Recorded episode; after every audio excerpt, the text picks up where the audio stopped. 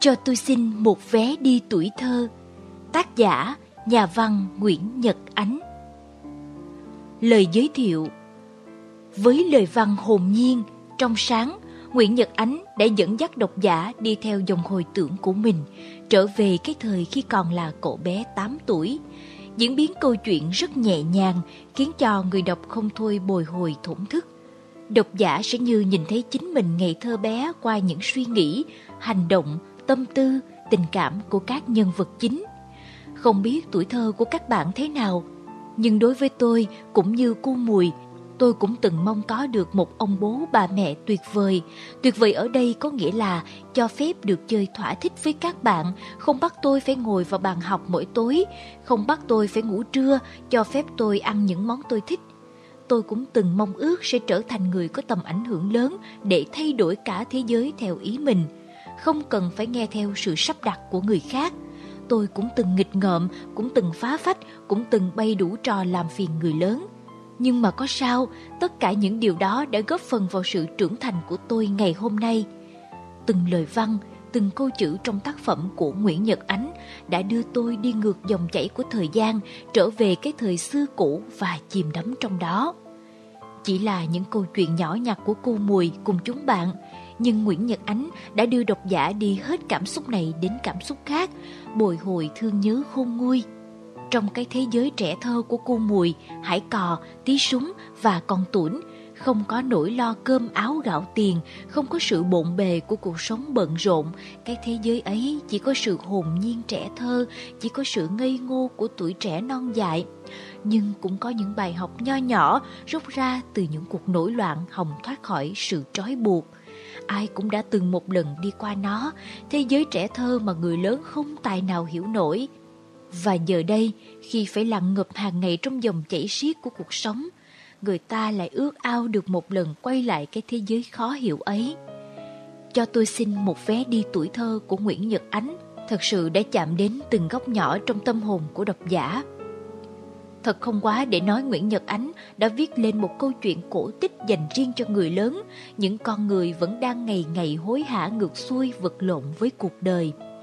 Cho tôi xin một vé đi tuổi thơ, chính là một tấm vé lên chuyến tàu đặc biệt mà Nguyễn Nhật Ánh dành cho những ai có ước muốn quay trở lại thời non dài của mình.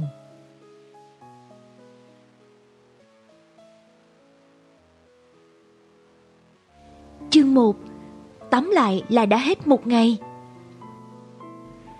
Năm đó tôi 8 tuổi, sau này tôi cũng nhiều lần thấy cuộc sống đáng chán khi thi trượt ở tuổi 15, thất tình ở tuổi 24, thất nghiệp ở tuổi 33 và gặt hái mọi thành công ở tuổi 40.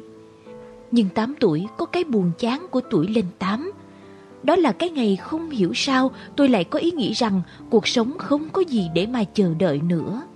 Rất nhiều năm về sau, tôi được biết các triết gia và các nhà thần học vẫn đang loay hoay đi tìm ý nghĩa của cuộc sống và tới Tết Ma Rốc họ cũng chưa chắc đã tìm ra.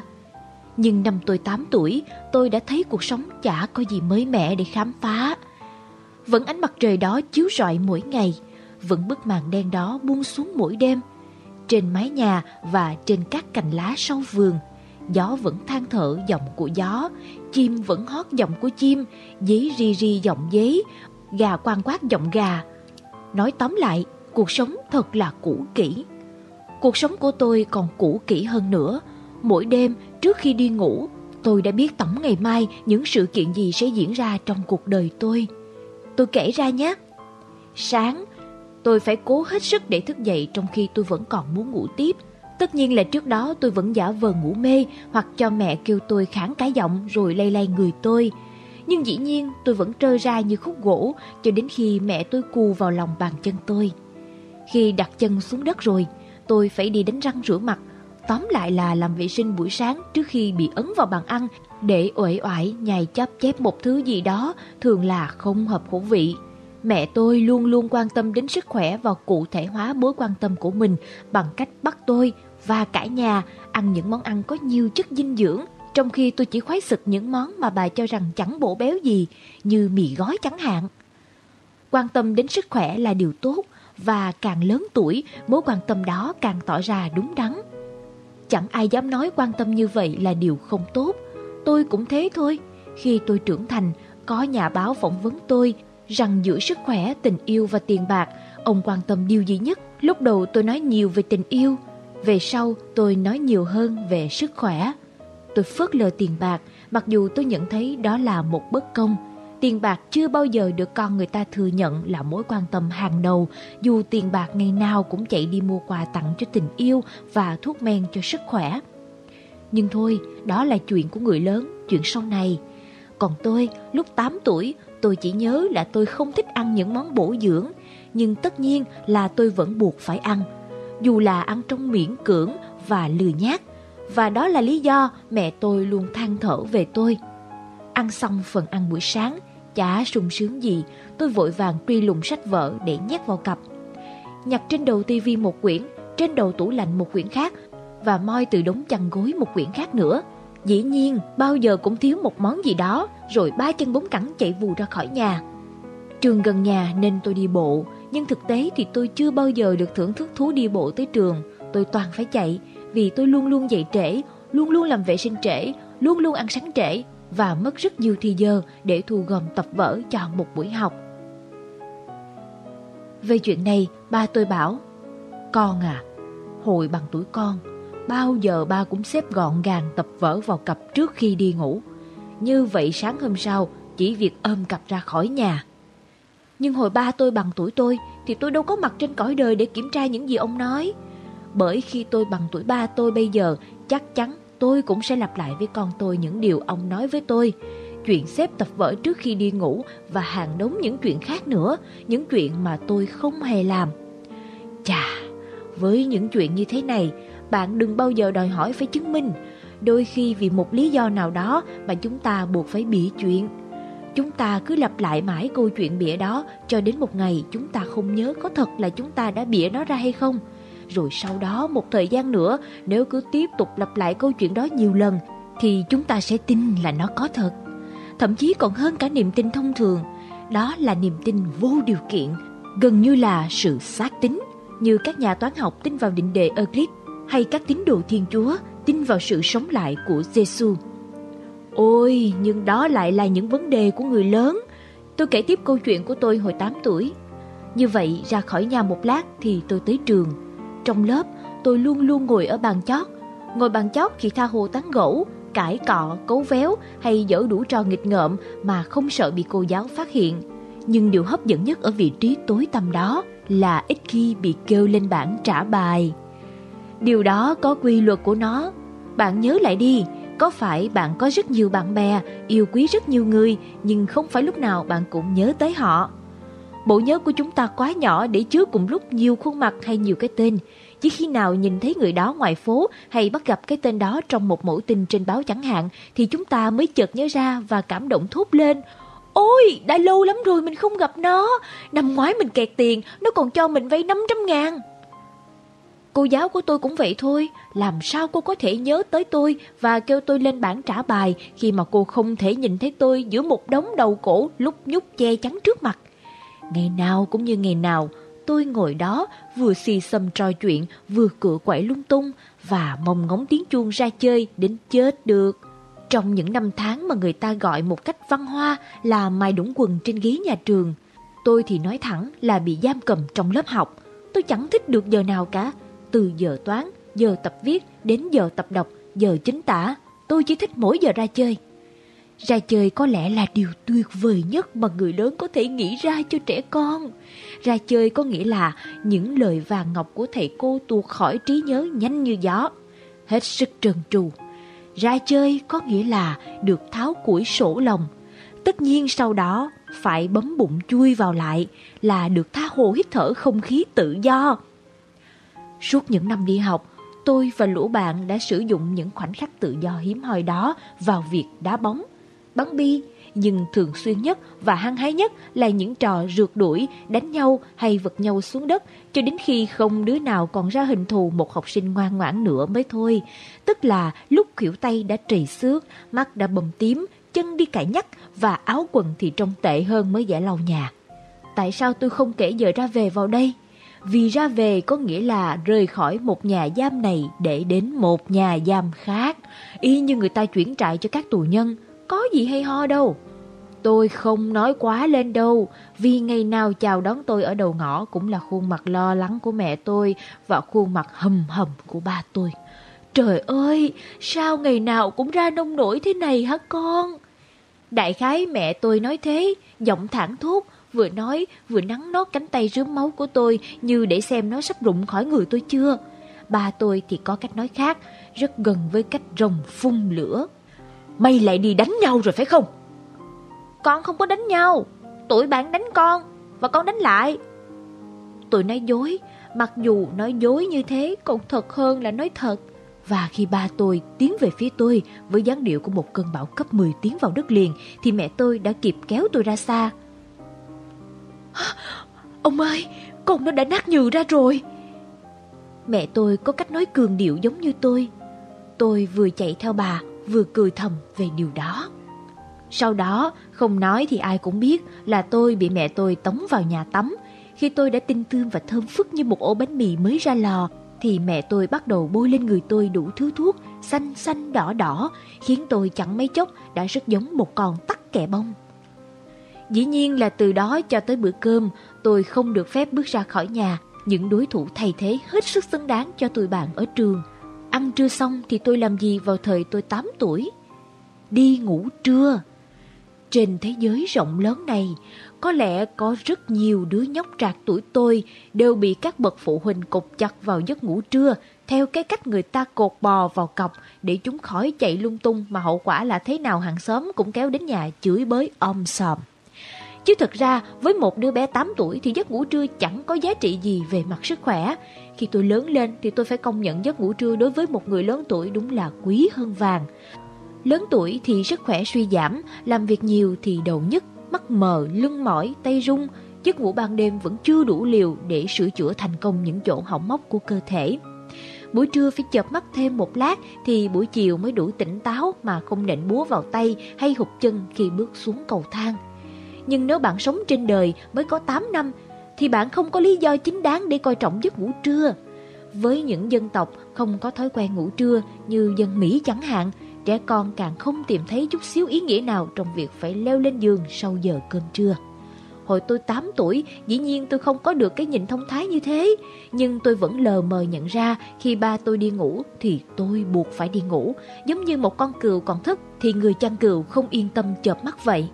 Tôi nằm cựa quậy bên cạnh ông trên chiếc đi văn, thở dài thường thường khi nghĩ đến những quả đấm mà lũ bạn nghịch ngợm đang vung lên ngoài kia. Đừng cựa quậy, cựa quậy hoài thì sẽ không ngủ được. Ba tôi nói và tôi vờ nghe lời ông. Tôi không cựa quậy nhưng mắt vẫn mở thao láo. Đừng mở mắt, mở mắt hoài không ngủ được.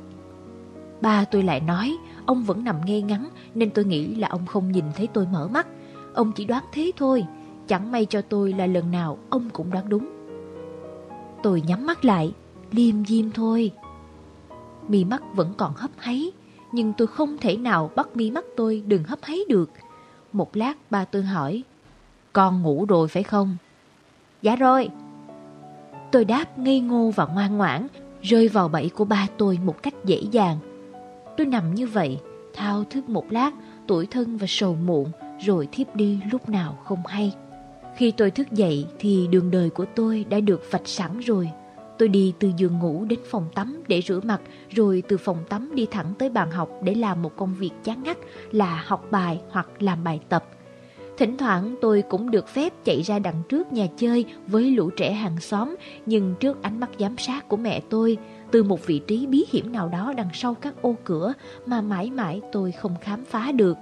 Tôi chỉ dám chơi những trò ẻo lả như nhảy lò cò hay bịt mắt bắt dê, đại khái là những trò dành cho bọn con gái hay khóc nhè. Về sau, tinh khôn hơn, tôi đã biết cách ỷ ôi để mẹ tôi thả tôi qua nhà hàng xóm. Nhờ đó một thời gian dài, tôi đã có cơ hội làm những gì tôi thích. Chơi một lát, tôi lại phải ngồi ê a tụng bài tiếp, càng tụng càng quên nhưng vẫn cứ tụng cho mẹ tôi yên lòng đi nấu cơm.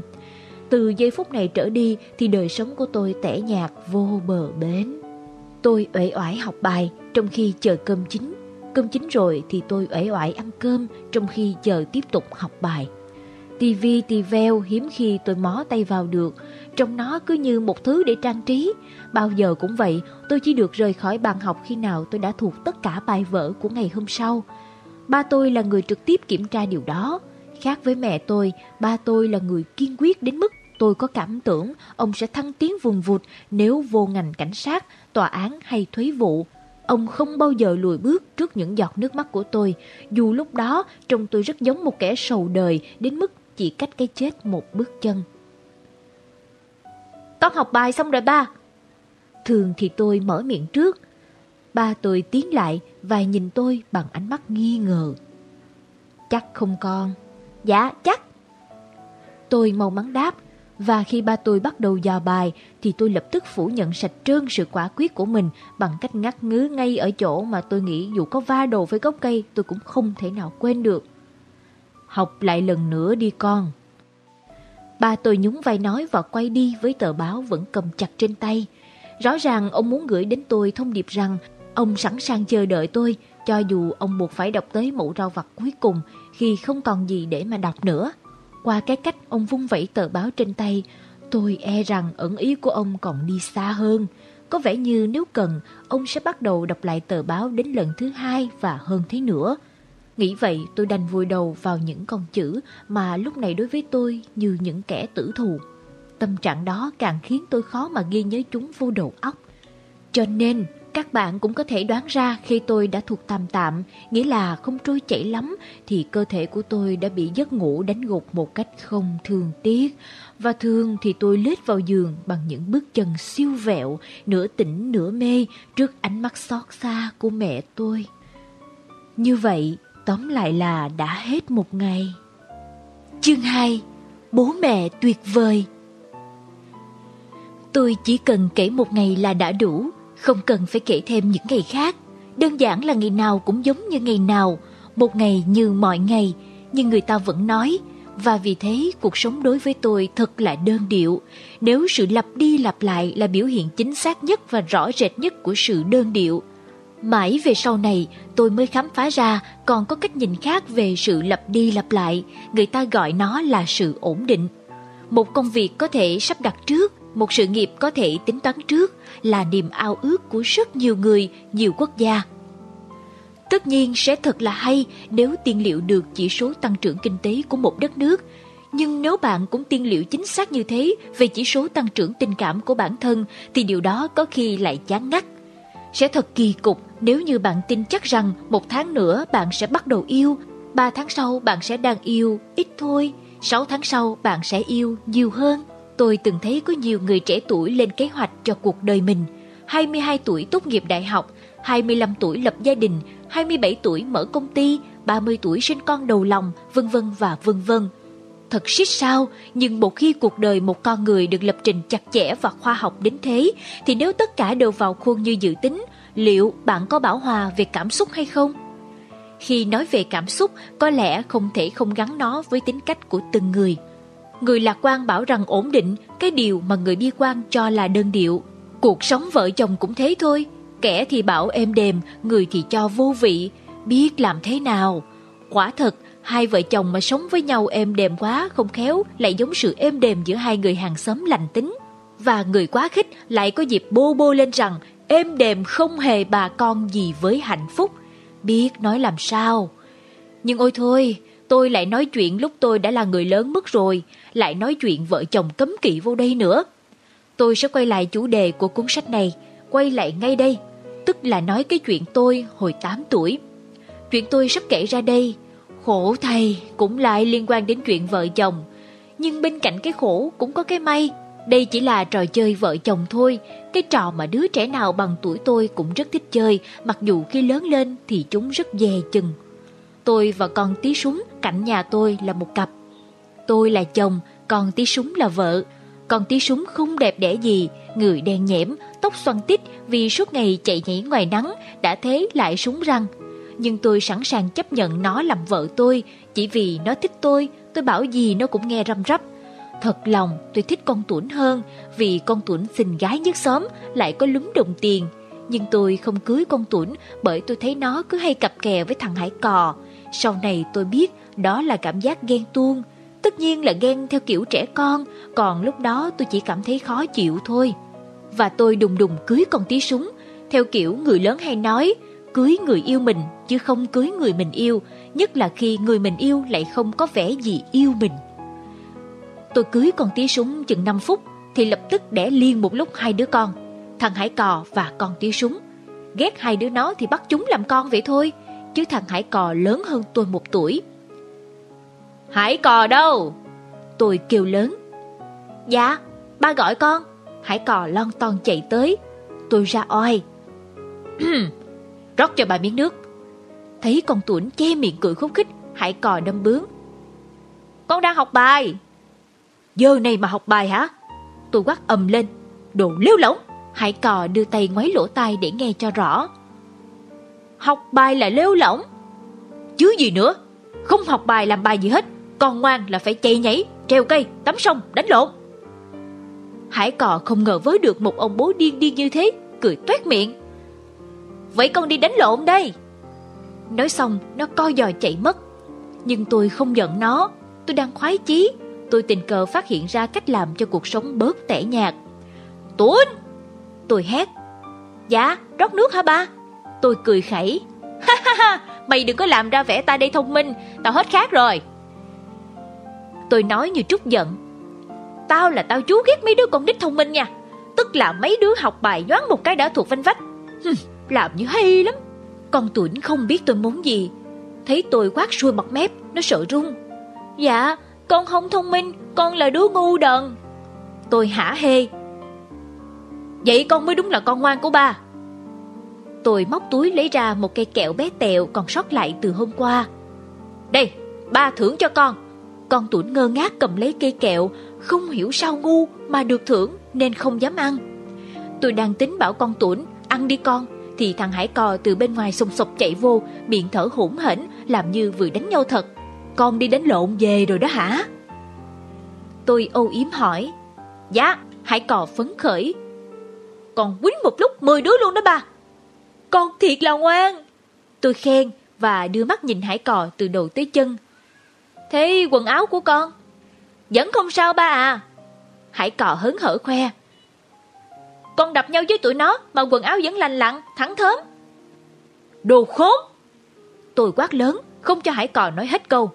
Đánh nhau mà không rách áo trầy chân, bầm mặt mà cũng gọi là đánh nhau hả? Sự giận dữ bất ngờ của tôi làm Hải Cò nghệt mặt một lúc. Nó chẳng biết phản ứng thế nào ngoài việc ấp a ấp úng. Dạ, dạ, dạ, ủa? Dạ, dạ, ủa, ủa cái gì? Con thiệt là đứa hư hỏng. Con làm ba xấu hổ đến chết mất thôi. Con tí súng, vợ tôi bắt đầu cảm thấy hoang mang trước lối dạy con của tôi.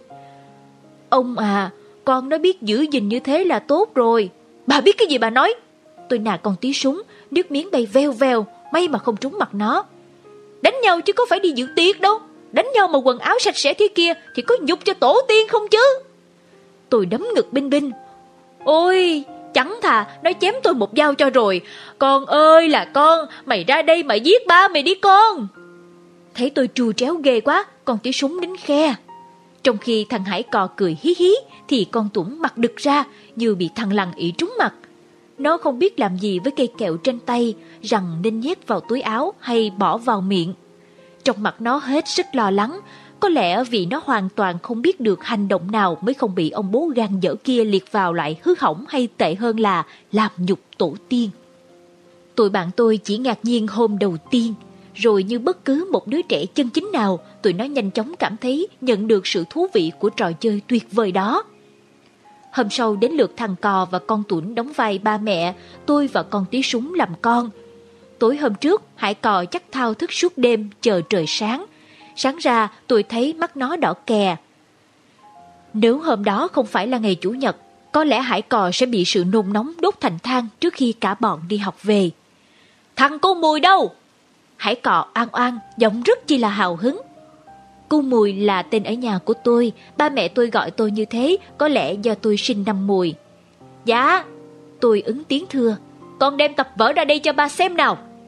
Tôi lôi cuốn tập nhét trong lưng quần, hồi hộp đưa cho Hải cò, bụng cố đoán xem nó định dạy dỗ tôi như thế nào. Lật lật vài trang, Hải cò hét ầm. Cô môi! Tôi lấm lét nhìn nó. Dạ. Hải cò đập tay xuống bàn một cái rầm. Con học hành cách sao mà tập vở trắng tinh như thế hả? Tôi chưa kịp đáp, nó thẳng tay ném cuốn tập qua cửa sổ gầm gừ. Học với chẳng hành, mày giữ tập vở sạch sẽ như thế này mày không sợ thầy cô bảo cha mẹ mày không biết dạy con hả? Thằng kia! Tôi bị mắng như tát nước vào mặt mà ruột nở từng khúc. Tôi không ngờ Hải Còi là một ông bố tuyệt vời đến thế. Tôi hân hoan nhận lỗi. Thưa ba, lần này con trót dại, lần sau con không dám giữ gìn tập vở kỹ lưỡng như vậy nữa. Tôi nói mà đảo mắt nhìn quanh, thấy đằng góc nhà con tuổn và con tí súng đưa tay bụm miệng cố nén cười. Cái con nhóc súng răng kia, cười cái gì? Hải cò lừa mắt nhìn con tí súng. Mày nấu cơm xong chưa mà đứng đó nhe răng súng ra cười hả? Còn tí súng lễ phép. Dạ, con đã dọn cơm rồi, mời ba mẹ và anh hai ăn cơm. Mày có điên không vậy con? Hải cò dơ tay lên trời. Đến giờ cơm là ngồi vô ăn, chỉ có kẻ không được giáo dục đến nơi đến chốn mới làm như vậy, hiểu chưa? Dạ, chưa hiểu. Con tí súng thật thà. Chứ kẻ có giáo dục thì đến giờ cơm họ làm gì hả ba? Họ đi chơi chứ làm gì? Hải cò khoai tây như một diễn giả. Họ đi bơi, họ chơi pizza, họ câu cá, họ chơi rượt bắt hoặc đánh nhau. Nói chung họ có thể làm bất cứ chuyện gì để người khác phải đợi cơm, trừ cái chuyện hết sức vô văn hóa là ngồi vô bàn ăn, còn tủn tỉnh bơ đế vô.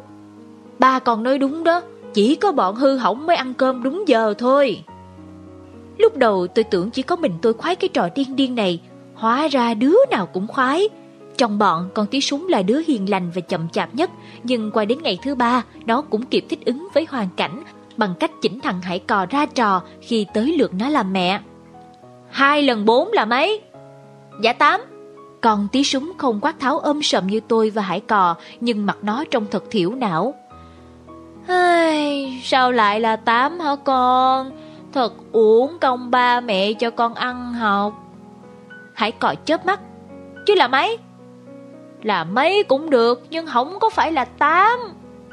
Mẹ ơi, theo bản cửu chương thì hai lần bốn là tám. Bộ mày là con vẹt hả? Bản cửu chương bảo gì thì mày nghe nấy là sao? Thế mày không có cái đầu à? Hải cò sờ tay lên đầu hối hận. Con đúng là một đứa không có đầu óc. Lần sau con sẽ không nghe theo bất cứ ai nữa, dù đó là bản cửu chương hay thầy cô giáo. Con hứa với mẹ, con sẽ tự suy nghĩ bằng cái đầu của con. Câu nói đó của Hải Cò được coi như tuyên bố chung của cả bọn, kết thúc một thời kỳ tăm tối, chỉ biết sống dựa vào sự bảo ban của người khác. Ôi, cuộc sống kể từ lúc đó mới thật là đáng sống làm sao. Nhưng như người ta thường nói, niềm vui ngắn chẳng tày gan. Vào cái ngày Hải Cò mang bộ mặt ủ ê đến gặp tôi, chúng tôi chợt nhận ra cuộc sống vẫn xám xịt như thể xưa nay một năm vẫn có tới bốn mùa đông. Mày bị sao thế? Mới bị ăn đòn à? Tôi tò mò hỏi. Ừ, vì cái tội dám bảo chỉ có đứa đần độn mới giữ gìn tập vở sạch sẽ. Còn tiếng súng xuất hiện với bộ mặt thảm sầu. Còn mình bị ba mình phạt vì khăng khăng ba lần năm không phải là mười lăm. Con tuấn gấp vào hai hàng nước mắt và tiếng thúc thích. Còn mình thì mặc cho ba mẹ kêu khản các cổ. Mình nhất định không chạy về ăn trưa. Tôi lướt mắt nhìn ba đứa bạn, lặng lẽ thở dài. Tôi tập tành làm nhà cách mạng bé con, Chán nản khi không thay đổi được thế giới. Đã thế còn làm vạ lây cho người khác. Cho nên tôi không ủ ê, Không thảm sầu, Không thúc thích Và rưng rưng hai hàng nước mắt. Nỗi đau của tôi lặn vào bên trong, nó sâu sắc hơn ít nhất là bằng nỗi đau của ba đứa bạn cộng lại. Vì ngày hôm qua tôi bị ăn đòn, vì phạm cùng lúc cả ba cái tội trên kia. Tội trên kia, tội...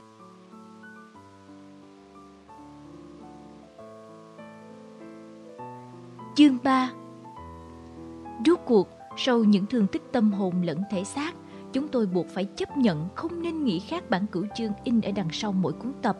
Nếu muốn thay đổi, chúng tôi đành phải chờ đến lúc thành tài, tức là lúc đã trở thành những nhà toán học nổi tiếng thế giới, lúc đó chúng tôi sẽ soạn một bản cửu chương theo ý mình.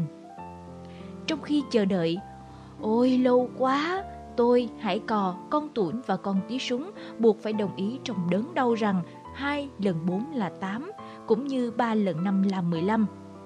Với thái độ đầu hàng nhục nhã đó, chúng tôi nhanh chóng trở lại là những đứa con ngoan trong mắt ba mẹ. Nghĩa là coi chuyện giữ gìn tập vở là thiên liêng như giữ gìn con người của mắt mình. Cũng như buộc phải thừa nhận rằng một đứa trẻ siêng học dứt khoát không phải là một đứa trẻ hư hỏng. Cuộc sống lại quay lại đường đi cũ kỹ của nó và đời tôi lại có nguy cơ mòn mỏi theo nhịp sống đơn điệu kể từ khi tôi được sinh ra. Làm thế nào bây giờ nhỉ? Tôi nghĩ nghĩ mãi và nhờ Thượng Đế phù hộ, cuối cùng tôi cũng nghĩ ra lối thoát. Này, tụi mày! Nhà cách mạng tập hợp đám tàn binh của mình lại. Kể từ hôm nay, tụi mình không gọi con gà là con gà, con chim là con chim, cuốn tập là cuốn tập, cây viết là cây viết nữa. Còn tí súng ngẩn ngơ. Thế gọi bằng gì? Gọi bằng gì cũng được, miễn là không gọi như cũ. Hãy còi nhiều mắt. À, thế, thế, thế gọi cái nón là cuốn tập, cái đầu là cái chân được không? Được, tôi hư mũi. Mày muốn gọi cái đầu là cái mông cũng được. Con Tuấn thắc mắc. Nhưng tại sao lại làm như thế? Năm đó, tức vào năm 8 tuổi, tôi chưa biết rằng trong công thức 5W mà người phương Tây dùng như một công cụ để khám phá sự thật, gồm có What, Who, Where, When, Why, mà người Việt chúng ta vẫn dịch là cái gì, ai, ở đâu, khi nào, tại sao, thì câu hỏi tại sao bao giờ cũng là câu hỏi sâu sắc nhất, có bản chất nhất và dĩ nhiên là khó trả lời nhất so với bốn câu hỏi còn lại. Câu hỏi bắt đầu bằng hai chữ tại sao quan trọng hơn hẳn. Hồi bé hẳn là bạn cũng có hăng hai những câu hỏi tại sao khiến ba mẹ bạn vô cùng bối rối. Tại sao khi mưa trời lại có sấm sét? Tại sao tóc chỉ mọc ở trên đầu? Tại sao chúng ta lại ăn Tết? Tại sao đường lại ngọt còn muối thì mặn? Tại sao máu có màu đỏ? Tại sao con cò khi ngủ lại có một chân? Tại sao đàn ông có vú? Tại sao trái đất quay quanh mặt trời? Chúng ta nói một cách chính xác là bọn nhóc tỳ chúng ta đã đi từ thắc mắc đơn giản nhất đến thắc mắc phức tạp nhất, trong đó có những câu hỏi mà nếu không phải là một nhà khoa học giỏi giang thì không thể giải thích thấu đáo được. Ba mẹ chúng ta hồi đó, chúng ta bây giờ đôi khi cũng vậy, thường tìm cách lãng sang chuyện khác hoặc không nhịn được mà nổi khung lên với đám con cái chẳng qua vì họ tự giận mình không phải là nhà khoa học giỏi giang đó thôi. Nhưng đến những câu hỏi kiểu như tại sao chúng ta được sinh ra, tại sao chúng ta phải sống, tại sao chúng ta phải chết thì các nhà khoa học cũng bó tay. Những thắc mắc lúc này đã trở nên siêu hình và bắt đầu đặt chân vào lĩnh vực của triết học. Thái tử Tất Đạt Đa từng đi tìm lời giải đáp cho vấn nạn cơ bản này nhằm giải mã ý nghĩa của sự tồn tại để cuối cùng trở thành một nhà khai sáng thuộc loại vĩ đại bậc nhất thế giới dưới cái tên Thích Ca Mâu Ni. Ôi, tôi lại huyên thuyên nữa rồi, nhưng tất cả cũng lại do con tí súng. Nó hỏi tôi, tại sao? Một câu hỏi mang mầm móng triết học. Để nỗ lực trả lời một câu hỏi mang mầm móng triết học, bất cứ ai cũng có thể trở thành triết gia, cho dù người đó không cố ý và chỉ mới có 8 tuổi. Tôi thao thao, mặt đỏ gay. Tại sao lại làm thế à? Tại vì tụi mình cần chứng tỏ tụi mình có giá trị riêng. Tụi mình không thích tuân thủ theo sự sắp đặt của người khác. Tại sao phải gọi con chó là con chó? con chó là con chó, Điều đó chẳng có ý nghĩa gì hết. Nếu người đầu tiên gọi con chó là cái bàn ủi, Thì bây giờ chúng ta cũng gọi nó là cái bàn ủi, Chỉ toàn là ai vua thôi, Thật là ngu ngốc. Hay quá, Cô mùi. Hãy cò reo lên. Trong bọn, Cái bàn ủi nhà con tuấn là hung dữ nhất. Nếu con tuấn không xích cái bàn ủi của nhà nó lại thì dù tao có là chồng nó, tao thề sẽ không bao giờ bước chân qua nhà nó. Hãy cò. Con Tuấn gầm gừ, tôi nghĩ bạn nên khép cái cánh tay của bạn lại đi. Hải cò giang tay ra và nhíu mày. Cánh tay này á, tôi cười. tao nghĩ con Tuấn đang nói đến cái miệng của mày thì đúng hơn á. À, Hải cò gục gật đầu, có nghĩa là từ nay chúng tôi sẽ gọi cái miệng là cánh tay. Hay đấy. Những ngày đó, tốt nhất là bạn không nên bước vào thế giới của bọn tôi. Nếu không, bạn sẽ có cảm giác bạn đang lạc vào một hành tinh khác. Tôi nói thật đó, vì chắc chắn bạn sẽ không thể hiểu nổi những lời đối đáp như thế này. Tối rồi, tao về nhà đi chợ đây. Mẹ tao hứa sẽ mua cho tao một cái giếng mới vào ngày sinh nhật. Dù giàu tưởng tượng đến mấy, bạn cũng không tài nào hình dung được chúng tôi có thể nói đi chợ thay cho đi ngủ, cũng như chiếc cặp bỗng nhiên biến thành cái giếng một cách hồn nhiên. Những bậc phụ huynh đáng kính tất nhiên không thích thú gì với cái trò ăn nói lung tung này. Nhất là bọn tôi có vẻ như dần dần nhiễm những từ ngữ mới, đến mức khi ba con tuổi bảo nó tắt quạt máy thì nó lại tắt tivi, cũng như con tí súng hàng chục lần chạy ra đường chỉ để kiếm con vẹn, trong khi mẹ nó mon mỏi chờ nó mang cái bàn ủi vô. Lúc đó tôi cứ nghĩ đó là trò chơi trẻ con và chỉ trẻ con mới nghĩ ra những trò kỳ thú như vậy. Chúng tôi muốn thay đổi một cách gọi, thậm chí nếu được thì đặt tên lại cho cả thế giới, chỉ với một mục đích hết sức tốt đẹp là làm cho thế giới mới mẻ, tinh khôi như được sinh ra lần nữa. Chúng tôi đâu có cách nào khác khi chúng tôi còn quá trẻ, trong khi thế giới thì lại quá già. Vì vậy mà bọn nhóc chúng tôi rất cần một thế giới non trẻ và giàu có của riêng mình. Nhưng khi tôi đã trở thành người lớn thì tôi phát hiện ra người lớn cũng rất thích chơi trò này. Tất nhiên với mục đích hoàn toàn khác. Người ta gọi hối lộ là tặng quà trên mức tình cảm, gọi những hành vi sai trái là thiếu tinh thần trách nhiệm, gọi tham ô là thất thoát gây hậu quả nghiêm trọng, vân vân và vân vân. Mục đích của sự đánh tráo khái niệm này là đẩy vô chỗ mù mờ những gì đang vô cùng sáng rõ, với cách thức điển hình là dùng một cụm từ phức tạp và có thể hiểu sao cũng được để gọi một sự việc mà người ta hoàn toàn có thể gọi đích danh bằng một từ ngắn gọn, đơn giản và minh bạch đến mức dù muốn cũng không có ai có thể hiểu khác đi. Cứ theo cung cách đáng ngại này, một ngày nào đó rất có thể người ta sẽ phát giải Nobel vật lý cho người nào có khả năng gây ra một lực tác động có chủ ý khiến vật chất chuyển động từ vị trí này sang vị trí khác mà khách thể không hề hay biết trong khi cái cụm từ mỹ miều sang trọng đó thực ra là để chỉ tên móc túi. Bọn trẻ chúng tôi ngây ngô và trong sáng hơn nhiều, nhưng cũng vì vậy mà chúng tôi phải trả giá. Đây là tai nạn của hải cò, cô giáo kêu nó đọc một đoạn văn trong sách tập đọc. Em lấy sách ra, cô giáo bảo và nó thản nhiên cầm lên cuốn sách toán. Đâu phải cuốn này. Cô giáo sửng sốt. Em không đem theo sách tập đọc à? Thế cuốn tập của em đâu? Em có chép bài không đấy? Hải còi lúng túng, lôi cái nón vải nhét trong túi quần ra, đặt lên bàn. Em đùa đấy à? Cô giáo đứng phát dậy. Mặt đỏ gay, em theo cô lên văn phòng gặp thầy hiệu trưởng ngay. Thưa cô, thầy hiệu trưởng hôm nay không có đi học. Hôm qua thầy hiệu trưởng đánh nhau với em, sáng nay còn nằm rên hư hư ở nhà. Thầy hiệu trưởng trong tâm trí hải cò tất nhiên là tôi, thằng cu mùi. Chiều hôm qua tôi nện nhau với nó thật, chỉ vì giành nhau xem đứa nào được làm cha đứa nào trước. Và đến tối thì tôi lên cơn sốt, vì nguyên nhân gì có trời mới biết, nhưng hải cò hoanh hoang là nó đánh tôi nằm bẹp.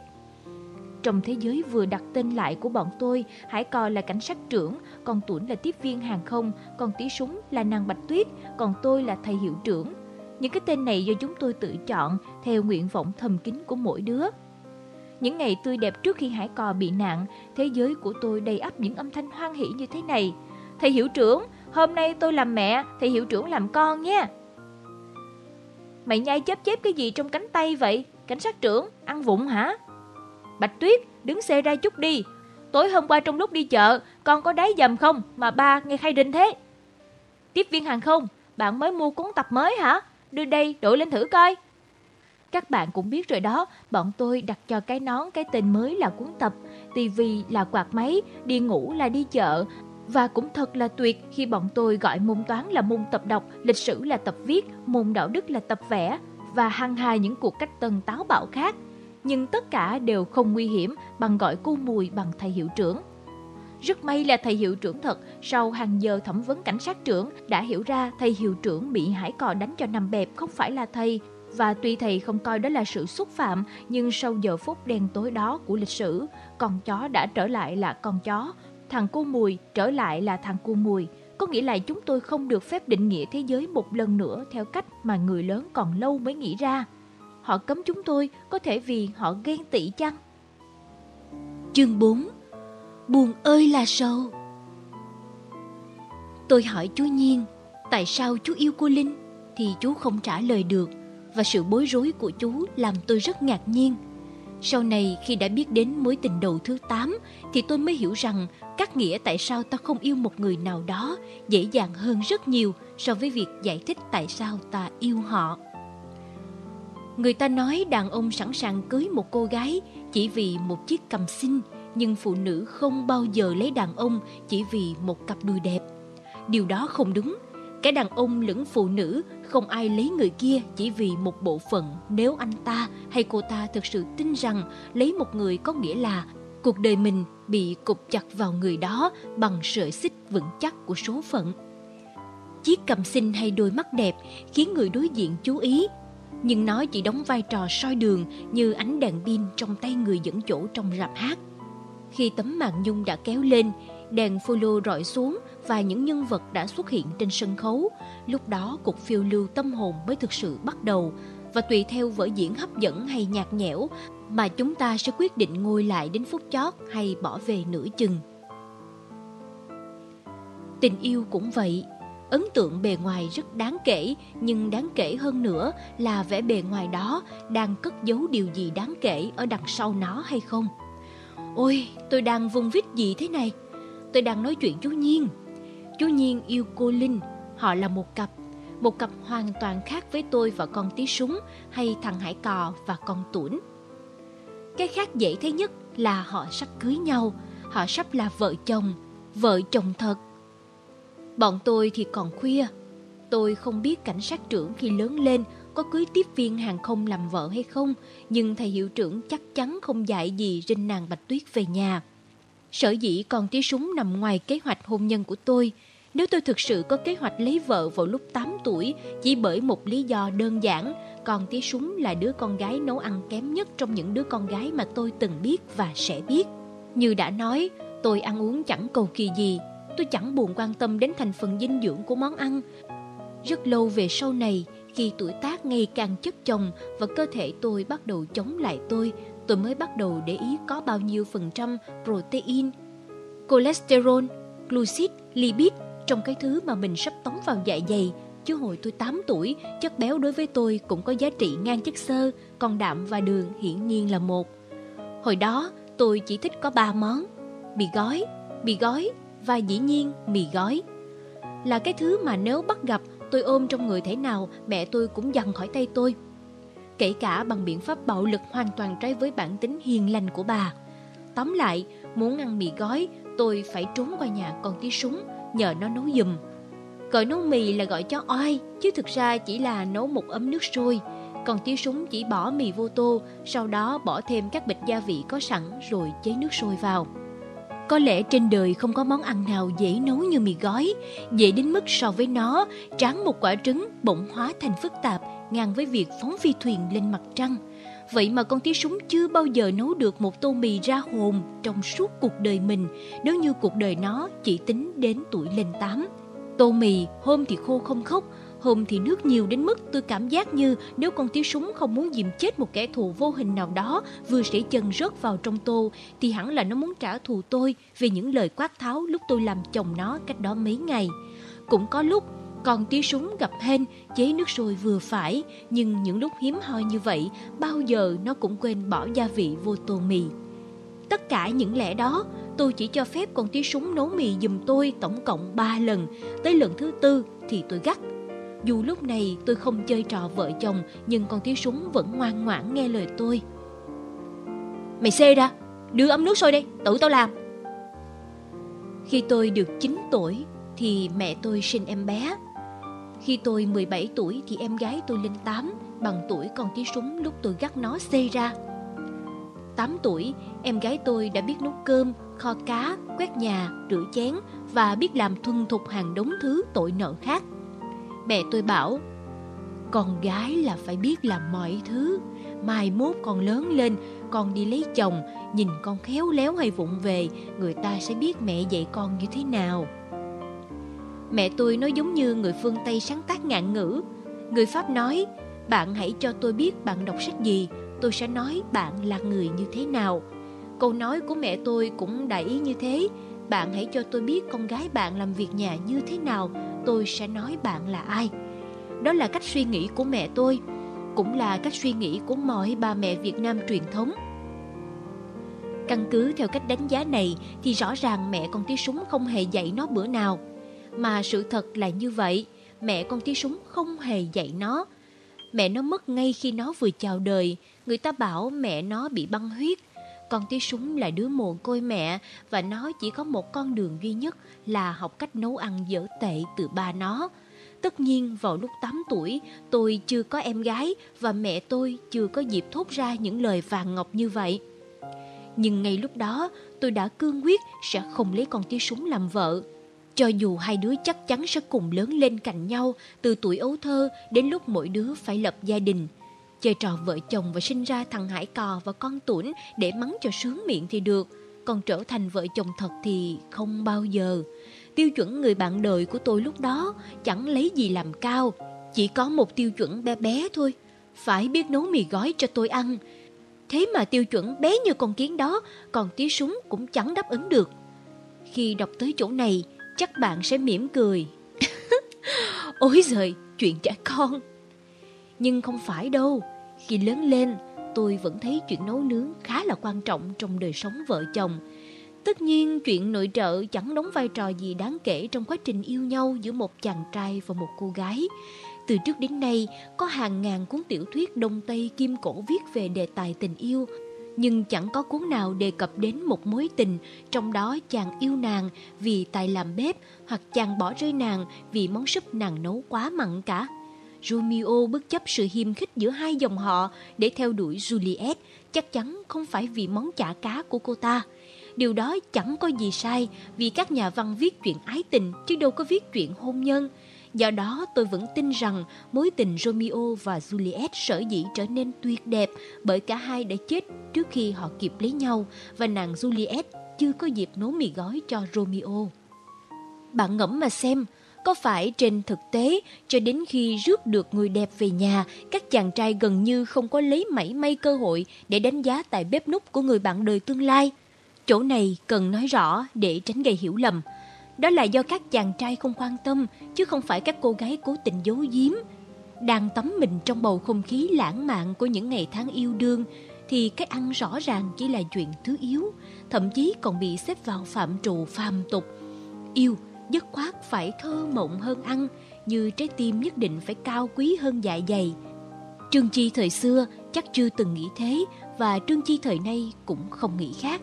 Rồi bạn hãy ngẫm tiếp, có phải khi yêu nhau, chàng trai vẫn thích dẫn nàng đi ăn ở ngoài, nhiều tiền thì vào nhà hàng sang trọng hoặc khu ăn uống ở các plaza, ít tiền thì vào các quán ăn bình dân, ít tiền hơn cả ít tiền thì ra ngoài lề đường ngồi lay rai nghiêu sọ ốc hến.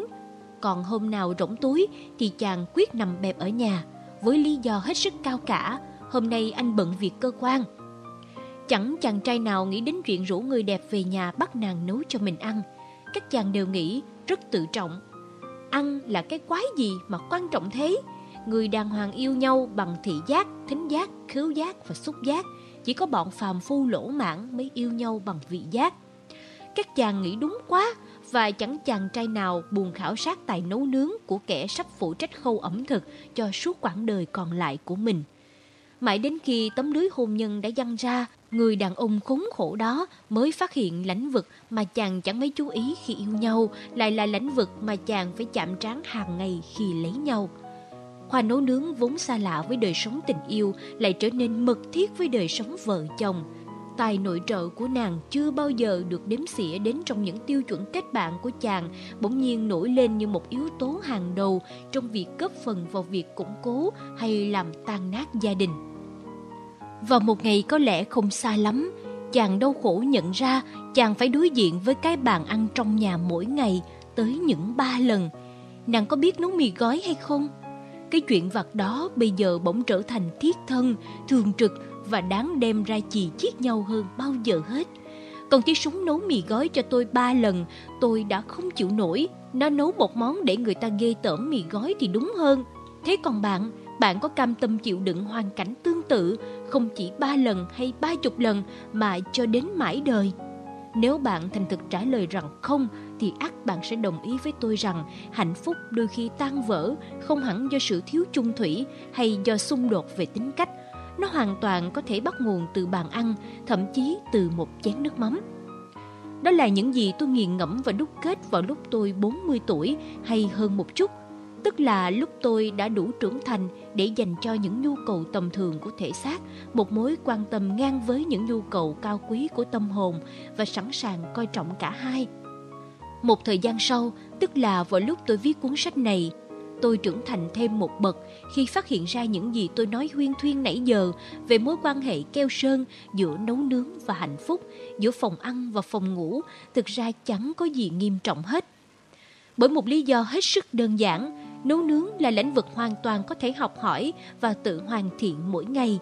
Dĩ nhiên với điều kiện người vợ quyết tâm hoàn thiện để giữ không cho chồng sa vào cái bếp của một người đàn bà khác. Thú thực là tôi hết sức xúc động về phát hiện muộn màng đó.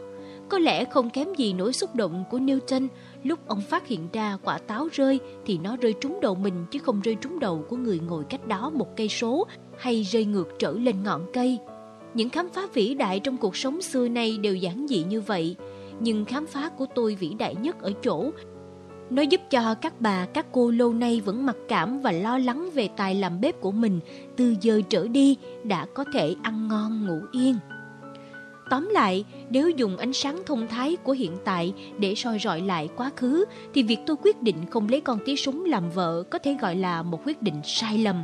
Bởi vì cho đến bây giờ, sau rất nhiều năm vợ chồng con tí súng sống với nhau mà vẫn chưa tan vỡ, thậm chí còn đẻ son son mỗi năm một đứa, tôi buộc phải kết luận rằng nó đã cải thiện được khả năng làm bếp của mình và rất có thể nó đã trở thành người nấu mì ngon nhất thế giới cũng nên. Sai lầm của tôi còn ở chỗ nếu đã khắc phục được sự vụng về xảy ra trong khu vực bếp nút, còn thí súng xứng đáng được coi là mẫu người vợ lý tưởng cho bất cứ chàng trai khó tính nào. Còn tí súng tất nhiên rất siêng năng, rất chịu khó, rất yêu chồng, nhưng siêng năng chịu khó và yêu chồng thì trên đời này có hàng mớ. Phẩm chất cao quý nhất, cao quý tột bậc của nó cũng là phẩm chất khiến nó có giá trị hơn một người vợ là nó biết nói khi cần nói, biết im khi cần im, một đức tính hiếm hoi nơi phụ nữ thông thường. Sở dĩ tôi nói như vậy vì khi sống đến từng này tuổi rồi, tôi đã chứng kiến không ít những người vợ luôn luôn nói khi cần im và luôn luôn im khi cần nói. Đại khái giống như một chiếc tivi bị hỏng vô lưng. Đôi khi bạn bảo im thì vợ bạn không những không im mà còn quát to hơn, đến mức có cảm giác mọi chiếc tàu ngoài Thái Bình Dương đều nghe thấy. Lúc đó người phải im chính là bạn. Không biết các bạn thế nào, nhưng chứ tôi thì từng có trong nhà một chiếc tivi cũ kỹ do bố vợ hụt tặng tôi lúc tôi đồng ý không tiếp tục theo đuổi con gái ông. Đó là chiếc tivi cà tàng, đến mức tôi phải vung nắm đấm, định thình thinh thì nó mới chịu nói. Và khi muốn tắt thì tôi phải nện cực lực thêm một hồi nữa, cho đến lúc hai bàn tay đỏ nhừ như vừa bước ra khỏi sàn đấu quyền Anh. Còn tiếng súng không có chút gì giống như vậy. Nếu không coi lối ví von sau đây là bất nhã, thì con tiếng súng là một chiếc tivi mà khách tiêu dùng nào cũng ao ước. Nó chỉ thua chiếc tivi thật ở chỗ nó không biết ca hát, không biết dự báo thời tiết, lẫn bình luận thể thao, cũng không biết tổ chức các trò chơi có thưởng, nhưng nó hơn xa chiếc tivi ở khía cạnh trung thực, màu sắc trung thực, tâm hồn trung thực, lời ăn tiếng nói cũng trung thực, nhất là volume không bao giờ bị hỏng, hoặc nếu không thể không hỏng theo thời gian thì đó là bộ phận chỉ hỏng cuối cùng sau những bộ phận khác. Ngày hồi 8 tuổi, chỉ giả vờ chơi trò vợ chồng thôi, phẩm chất đó nơi con tí súng đã sớm bộc lộ rồi. Tiếc là tôi không để ý, lúc đó tôi chỉ quan tâm đến những gì thuộc về vật chất tầm thường. Hai, mì gói đã hại tôi. Chương 5 Khi người ta lớn Bạn đọc thân mến của tôi, khi các bạn đọc tới dòng chữ này thì thú thật tôi vẫn còn nuôi trong lòng một bí mật. Chắc các bạn cũng thấy cuốn sách mà tôi đang viết và các bạn đang đọc không hề giống bất cứ cuốn sách nào tôi đã từng viết và các bạn đã từng đọc trước đây. Tôi đã định giữ kín bí mật này kể cả khi cuốn sách đã kết thúc và nhà xuất bản đã in ra.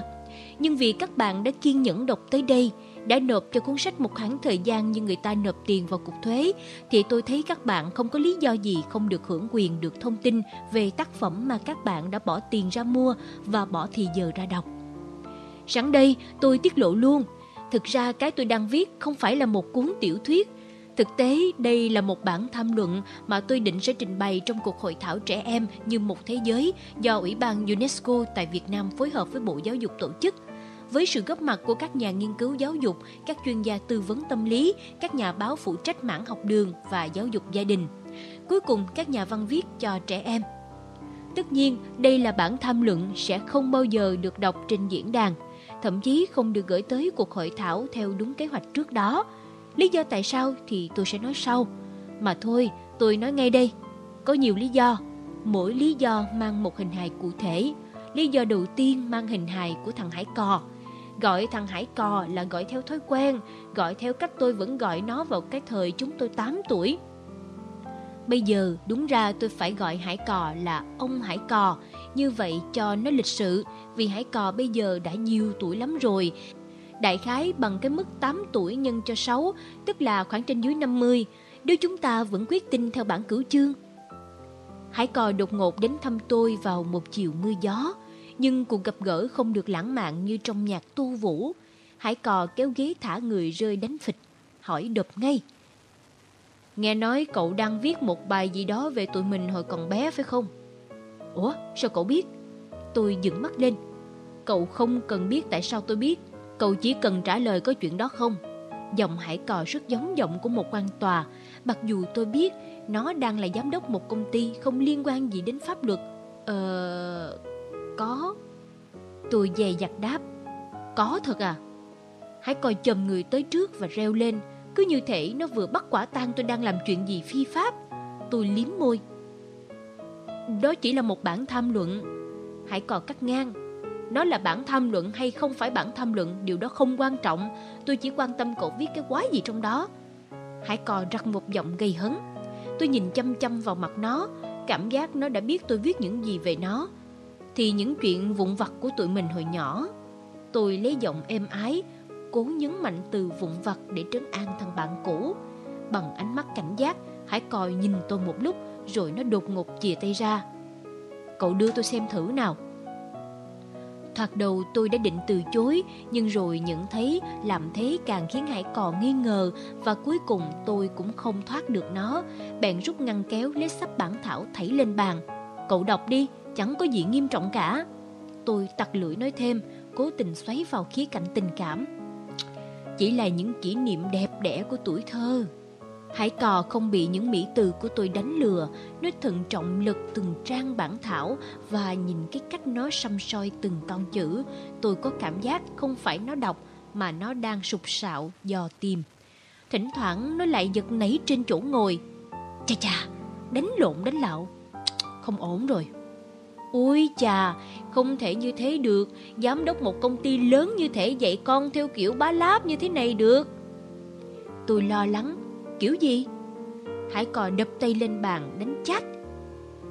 Mày giữ trình tập vở sạch sẽ như thế này, mày không sợ thì cô bảo ba mẹ mày không biết dạy con hả thằng kia? Hờ, một giám đốc thì không đời nào quát con như thế, đi nữa. Hải cò dí mạnh ngón tay vô trang giấy như đang cố đè bẹp một con ruồi.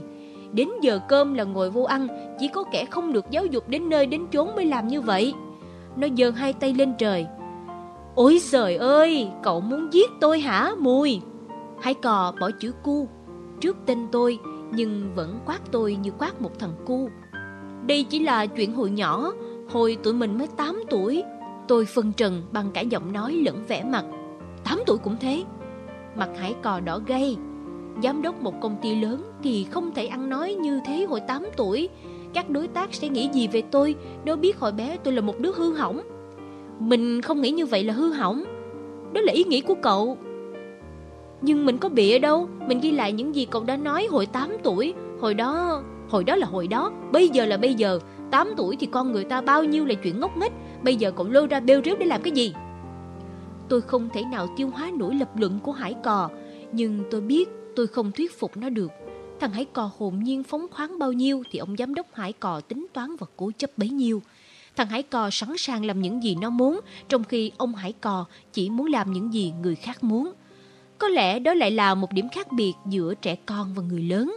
Điều đó cho thấy nếu cần tẻ nhạt thì đời sống người lớn còn tẻ nhạt gấp trăm lần so với trẻ con. Cuối cùng tôi thở dài. Thế cậu muốn sao? Cậu phải gạch bỏ hết những chi tiết dở hơi đó. Hải cò đáp giọng dứt khoát. Không được, thế thì còn gì bản tham luận của mình. Đó là chuyện của cậu. Hải cò lạnh lùng, có vẻ có lẽ quyết dùng tôi vào chân tường. Tôi uống một hớp nước để dằn cơn giận. Thế này vậy, tôi đặt vội chiếc ly xuống bàn để không phải sáng nó vào tường. Mình sẽ không gạch bỏ hay tẩy xóa gì hết, nhưng mình sẽ đổi tên nhân vật. Con tuấn đến, ngồi đúng vào chiếc ghế hải còn hồi hôm qua. Tôi khỏi cần giải thích, các bạn cũng đã biết lý do thứ hai, mang hình hài con tuấn. Con tuấn ngồi đúng vào chiếc ghế hải cò đã ngồi và hỏi đúng cái câu hải cò đã hỏi. Nghe nói anh đang viết một bài gì đó về tụi mình hồi còn bé phải không? Chỉ có phản ứng của tôi là khác, tôi gật đầu như máy. Ừ, đúng vậy. Và anh biết là không nên lôi chuyện ngốc nghếch hồi bé ra bêu rếu. Hiệu trưởng một ngôi trường lớn như em không thể nhận một tin nhắn kiểu như chiều nay chúng ta lên giường một chút chăng, hồi 8 tuổi, học sinh và phụ huynh học sinh sẽ nghĩ sao về em, đúng không? Con Tuấn cũng gật đầu như máy, giống hệt tôi. Đúng đúng, tôi tiếp tục phục thiện. Vì vậy mà anh quyết định sẽ đổi tên nhân vật. Cái cô bé nhận mẫu tin quá sức hư hỏng đó không phải là cô Tuấn, mà sẽ là cô Hồng Hạnh hay cô Anh Đào nào đó. Cuộc gặp gỡ giữa tôi và con Tuấn hôm đó ngọt ngào như ướp đường. Nó không đòi đọc bản thảo, cũng không dở giọng quan tòa, mà có là quan tòa thật thì chắc nó cũng hết sức dịu dàng hoan hỷ khi chưa hỏi câu nào bị cáo đã khai nhận tuốt tuồn tuột và thành khẩn hứa hẹn sẽ sửa chữa mọi lỗi lầm. Chương 6 Tôi là thằng cô mùi Con tuấn hồi bé khác xa con tuấn bây giờ, nghĩa là đáng yêu hơn nhiều, cho dù nó không hề yêu tôi. Sau vụ tin nhắn, tôi ngoắt nó ra ngoài hè, chữ té tát. Mày đưa cho mẹ mày đọc mẫu tin đó chi vậy? Tại mình không hiểu bạn muốn rủ mình làm gì. Bây giờ mày hiểu chưa? Hiểu rồi. Chưa hiểu thì đừng bao giờ hiểu. Tôi nói vậy vì tôi đã hiểu rồi. Chính chú Nhiên đã giải thích cho tôi. Chú vừa giải thích vừa cười kha kha trong khi mặt tôi méo đi từng phút một. Kể từ hôm tôi lỡ lầm một chút đó, đời tôi mất đi bao nhiêu thứ một chút khác. Bà tôi cấm tôi không được nghịch chiếc điện thoại của chú Nhiên nữa, không được gửi tin nhắn rủ con Tuấn đi dạo một chút, lai rai một chút. Đời tôi trở nên buồn quá nhiều chút. Ngày tháng trở lại là những ngày tháng cũ, lẻo đẻo trong hành lang hiu quạnh của cuộc sống. Tôi lại đi từ trường về nhà, từ phòng ngủ đến phòng tắm, từ bàn ăn đến bàn học với một nhịp điệu không đổi, y như trái đất vẫn buồn tẻ quay quanh mặt trời. Nếu tôi là trái đất, đôi khi tôi lẫn thẩn nghĩ tôi sẽ không cam chịu sống một cuộc sống máy móc và đơn điệu như thế. Tôi sẽ không thèm quay nữa, hoặc là tôi sẽ tìm cách quay theo hướng khác, mặc cho mọi thứ ra sao thì ra. Nhưng tôi không phải là trái đất, tôi là thằng cua mùi. Nếu có thời gian tìm hiểu hẳn, tôi sẽ tìm thấy những chú bé thích rót nước vô chai và xới cơm vô thau, chắc chắn thế. Thật là sáng tạo, những đứa trẻ đó. Chúng làm vậy chẳng qua chỉ để cho đời bớt nhạt, lý do mới lành mạnh làm sao, nhưng người lớn lại coi là ngổ ngáo, ngược đời và không giống ai, những điều mà bọn trẻ chỉ đơn giản coi là thú vị. Người lớn sẽ nói hết sức nghiêm khắc. Này con, khi nào phải rượt đuổi ai hoặc bị ai rượt đuổi, con người mới phải chạy. Khi nào cần vượt qua một chướng ngại vật như vũng nước hay mô đất, con người mới phải nhảy. Còn lúc khác, những người đứng đắn đều đi đứng khoan thai. Chẳng đứa trẻ ngoan nào lại nhảy như cóc hoặc đi trên gờ tường như khỉ thế kia. Người lớn tiếp tục bảo ban. Người ta tạo ra cái lưỡi trai là để che nắng cho gương mặt. Chỉ có những kẻ ngốc nghếch mới quay ngược cái nón lại như thế. Tới lần thứ ba thì người lớn răng đe. Tao sắp tập bút cho mày đánh nhau và xé làm đồ chơi hả thằng kia? Tất cả những gì người lớn dạy dỗ đều đúng về mặt lý thuyết. Bọn trẻ đều thấy vậy, nhưng bọn chúng vẫn có một sự thôi thúc vô hình làm cho khác đi trong thực tế. Chẳng qua so với người lớn, trẻ con sống trong một bầu khí quyển khác và dưới một thứ ánh sáng khác. Ở đó bọn trẻ tiếp cận thế giới theo cách của chúng, nghĩa là chúng không nhìn mọi thứ chung quanh dưới khía cạnh sử dụng. Đó là điểm khác biệt căn bản giữa trẻ và người lớn. Với người lớn, ý nghĩa và giá trị của mọi thứ trên đời đều thu gọn vào hai chữ chức năng. Bạn lật bất cứ một cuốn từ điển nào của người lớn mà coi, người ta định nghĩa thế giới bằng chức năng và chỉ bằng chức năng. Áo để mặc, ghế để ngồi, răng để nhai và lưỡi để nếm. Cho nên không thể trách được nếu bà tôi quả quyết ly mới là thứ dùng để uống nước, còn chai chỉ dùng để đựng nước. Nếu mọi ông bố bà mẹ khác đều nhanh chóng đồng ý với nhau rằng nón lưỡi trai dùng để che nắng, bút để viết và tập vở tất nhiên dùng để ghi chép, trẻ con không quan tâm đến chức năng, đơn giản vì trẻ con có kho báu vô giá. Ốc, tưởng tượng. Chiếc gối với người lớn là thứ để gối đầu, nhưng với con tí súng nghèo rất mộng tơi thì đó là con búp bê hay khóc nhè mà nó phải ru mỗi ngày. Với tôi và Hải Cò, áo không chỉ dùng để mặc mà còn là thứ để nắm lấy khi tụi tôi cần trì níu để vượt nhau xuống đất. Nếu áo mà chỉ dùng để mặc thì chán chết, mà thật ra nếu trời không quá lạnh thì trẻ con cũng chẳng cần mặc áo. Với mẹ thằng Hải Cò, hiển nhiên cây chổi dùng để quét nhà, nhưng nếu thấy Hải Cò đứng tần ngần trước cây chổi, tôi đoán là nó đang nghĩ xem nên làm gì với cây chổi, nên ném vào cửa kiến nhà hàng xóm để xem điều gì sẽ xảy ra sau đó, hay nên cưỡi cây chổi rồi đọc thần chú để biết mình có bay được như các phù thủy trong truyện hay không. Chuyện thần tiên là do người lớn viết ra, nhưng thường thì họ quên khuấy đi rằng họ viết ra chuyện thần tiên để trẻ con sống trong thế giới đó, cho đến chừng nào trẻ con cũng trở thành người lớn như họ. Những ngày ngồi cậm cụi gõ những con chữ này, tôi còn nghiệm ra rằng những đứa trẻ thích trở chứng là những đứa trẻ muốn thể hiện cách tôi. Tất nhiên thể hiện theo kiểu trẻ con, quay ngược cái nón lưỡi trai ra phía sau, đứa trẻ muốn khẳng định rằng ta khác với phần còn lại của thế giới. Thực ra cũng khó mà khác được vì trên thế giới bao la này có rất nhiều đứa trẻ đội nón kiểu ái âm như vậy. Nhưng ít ra cũng khác với thằng bạn đi bên cạnh. Tất nhiên không phải đứa trẻ nào cũng thế, cũng có những đứa trẻ thích giống nhau, bên cạnh những đứa trẻ thích khác nhau. Người lớn dĩ nhiên vỗ tay hoan nghênh đám trẻ thứ nhất, vì giống lẫn nhau, đó là thứ nguyên tắc mà người lớn sùng bái. Giống nhau tức là không cá biệt, không phá phách, không nổi loạn, là nề nếp, quan trọng hơn nữa là an toàn. Nếu thật giống đám đông, giống đến mức lẫn lộn giữa người này với người khác, thậm chí tư tưởng ai nấy đều trùng khích với nhau thì càng tuyệt đối an toàn. Nghĩ khác, nói khác và làm khác đám đông, dù là nghĩ đúng, nói đúng và làm đúng vẫn là sự lựa chọn tiềm ẩn nhiều nguy cơ.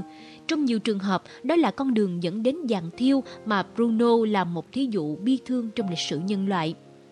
Khi mọi người đều tin rằng mặt trời quay quanh trái đất, thì kẻ khăng khăng cho rằng trái đất quay quanh mặt trời chỉ có cách duy nhất là dùng cái chết để bảo vệ cho chân lý. Điều đó là không thể khác. Rất may là chúng tôi, tôi, Hải Cò, con tuấn và con tí súng, không ai trở thành Bruno vào năm 8 tuổi. Chúng tôi chỉ làm ba mẹ phiền lòng, chứ không đụng chạm đến những trật tự và những quyền lực bất khả xâm phạm. Tôi và Hải Cò không lên dàn thiêu.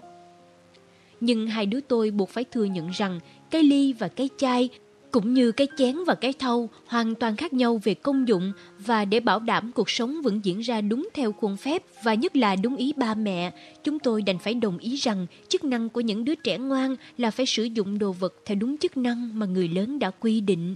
Buồn ơi là sâu. Chương 7 Tôi ngoan trong bao lâu? Thế người lớn muốn gì ở trẻ con? Hay cụ thể hơn, ba mẹ tôi muốn gì ở tôi? Tôi tự hỏi, sau những thất bại nặng nề trong nỗ lực chinh phục những đổi thay, tôi nghĩ để làm hài lòng người lớn đâu có gì khó. Quan trọng là tôi có muốn làm hay không. Ba mẹ tôi muốn tôi ngày nào cũng thuộc bài trước 8 giờ tối ư. Ngày trưa hôm đó, tôi thức dậy lúc ba tôi còn ngáy khò khò và lập tức ngồi vào bàn học, không cần đợi mẹ tôi nhắc nhở hay thúc giục như mọi lần. Ở làng quê, người dân thường sống bằng nghề trồng trọt, chăn nuôi, chài lưới và các nghề thủ công. Xung quanh nhà thường có vườn cây, chuồng trại, đường làng nhỏ, ít người và xe cộ qua lại. Ở đô thị, người dân thường đi làm trong các công sở, cửa hàng, nhà máy, nhà ở tập trung san sát, đường phố có nhiều người và xe cộ đi lại. Những đoạn văn như thế thực ra không có gì đặc biệt, thậm chí chỉ là sự lặp lại những điều tôi đã mắt thấy tai nghe. Nhưng ngay cả những đoạn văn đơn giản nhất, nếu cứ vào tay này lại ra tay kia nhanh như chớp, thì đó vẫn không động lại trong đầu bạn được. Tôi vốn dĩ là thằng bé không giỏi tập trung. Bao giờ ngồi học, tâm trí tôi cũng bị lãng đi bởi một chuyện gì đó, bất cứ là chuyện gì. Tôi nhớ lúc tôi học bảng chữ cái, thật là khốn khổ, khốn nạn. Cô giáo dạy tôi, o tròn như quả trứng gà. Ô thì đội mũ, ơ thì thêm râu.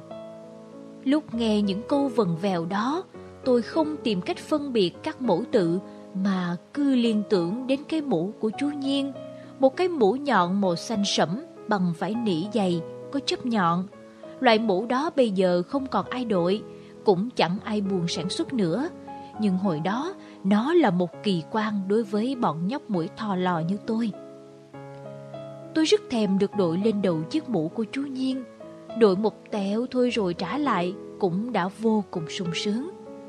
Tất nhiên, chú Nhiên thấy chuyện đó chẳng có gì nghiêm trọng. Tôi đội chiếc nón bảo bối đó trước khi nhìn chầm chầm của chú. Nếu muốn nghịch phá, tôi cũng chẳng có cơ hội. Rồi tôi nghĩ đến ông ngoại còn tí súng. Tôi nghĩ đến chòm râu của ông.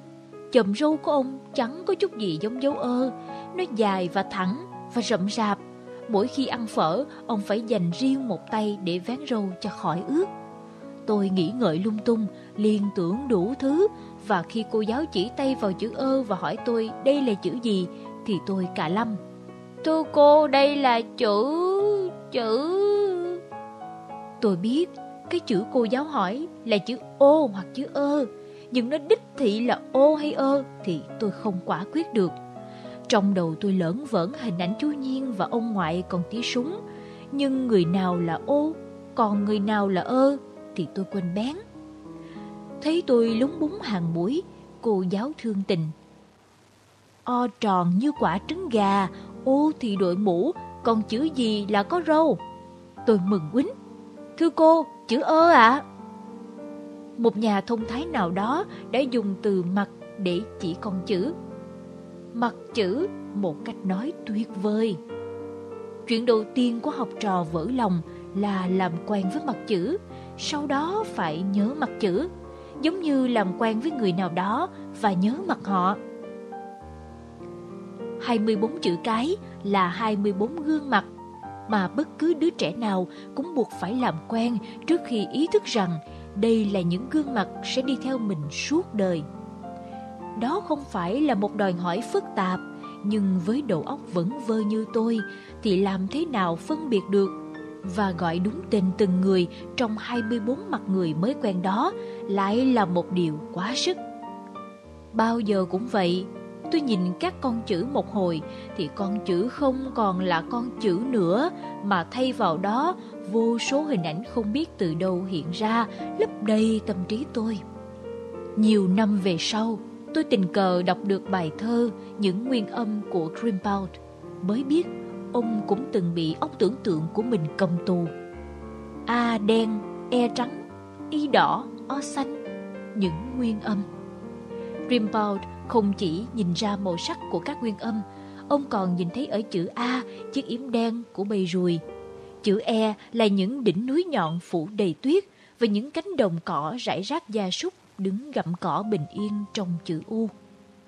Nhưng tuyệt nhất là ông còn nghe được âm thanh của các con chữ tiếng kèn đồng với những nốt cao vút trong chữ O hay tiếng cười bật ra từ cơn phẫn nộ hay trong cơn say nơi chữ Y.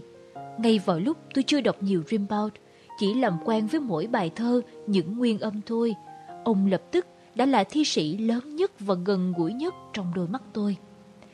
Tôi tin rằng khi viết bài thơ này, tâm tính ông chắc vẫn còn bồng bột trẻ con, hay nghĩ ngợi lung tung, và vì một cái tật này Tôi đoán hồi bé ông cũng nghịch phá và bị nhiều điểm kém trong tập không thua gì tôi.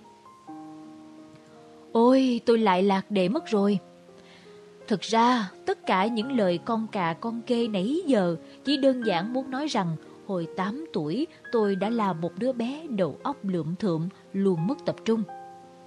Và tôi đang muốn nói tiếp rằng, đến một ngày tôi quyết bắt cái đầu óc mất tập trung đó tập trung cao độ, chỉ để tự chứng minh một điều, muốn làm ba mẹ hài lòng là điều vô cùng đơn giản mà bất cứ đứa trẻ nào nếu muốn cũng đều làm được. Tôi đã học bài như điên. Tôi vùi đầu vào tập không cả ăn cả chơi, mặc kệ tiếng réo gọi tuyệt vọng của thằng hải cò, con tuấn và con tí súng không ngừng đập vào cửa sổ. Tôi học như thể ngày mai tôi sẽ chết. Tôi ngốn ngấu những con chữ như ngốn mì gói tôi tụng bài đến rã họng và thuộc nhoầy nhoáy. Trước giờ cơm chiều, tôi không còn gì để mà học nữa. Hầu như tôi đã nuốt cả đống sách vở vào bụng. Nghe tôi trả bài vanh vách, ba tôi dụi mắt năm sáu cái liền, nức nở khen. Nếu không giỏi kiềm chế, có lẽ ông đã ôm chầm lấy tôi và nhấc bổng tôi lên. Thật không thể tưởng tượng được. Ông nói giọng sụp sịch và hình như ông rơm rớm nước mắt. Mẹ tôi sợ quá. Con có bị sao không hả con? Bà sờ tay lên trán tôi lo lắng. Chắc con phải đi bác sĩ thôi. Trong những ngày đó, tôi đã làm cho ba mẹ tôi sung sướng đến ứa lệ suốt một tuần lễ liền. Đến mức tới ngày thứ tư, tôi đã thấy ông thường xuyên nhét một chiếc khăn tay trong túi áo. Mẹ tôi cũng bình tĩnh dần. Bà đã biết tôi không bệnh tật gì, mặc dù bà vẫn tiếp tục sờ tay lên trán tôi 12 lần mỗi ngày. Ở lớp, tới lượt cô giáo bắt đầu xoa nắng vỏ não tôi. Sao phụ nữ giống nhau đến thế? Cô lặng lẽ rờ rẫm xương sọ tôi.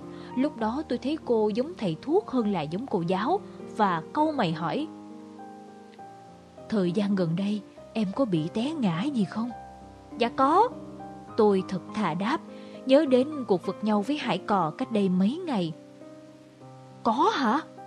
Cô giáo giật nảy. Thì em có bị đập đầu xuống đất không? Dạ có. Tôi lại đáp, thầm nhủ bụng, nếu không đập đầu xuống đất thì còn lâu mới đáng gọi là bị té. Sắc mặt cô giáo chuyển sang màu nõn chuối.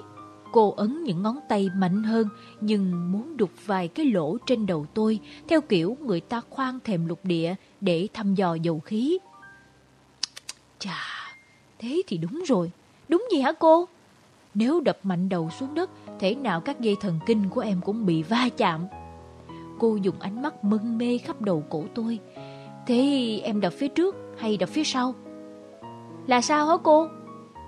Ý cô muốn hỏi là em đập mặt xuống đất hay đập ót xuống đất? Trông cô rất hồi hộp và căn cứ cái cách nhìn cô chăm chú đôi môi tôi như thể đang rình một con gì đó sắp nhảy ra.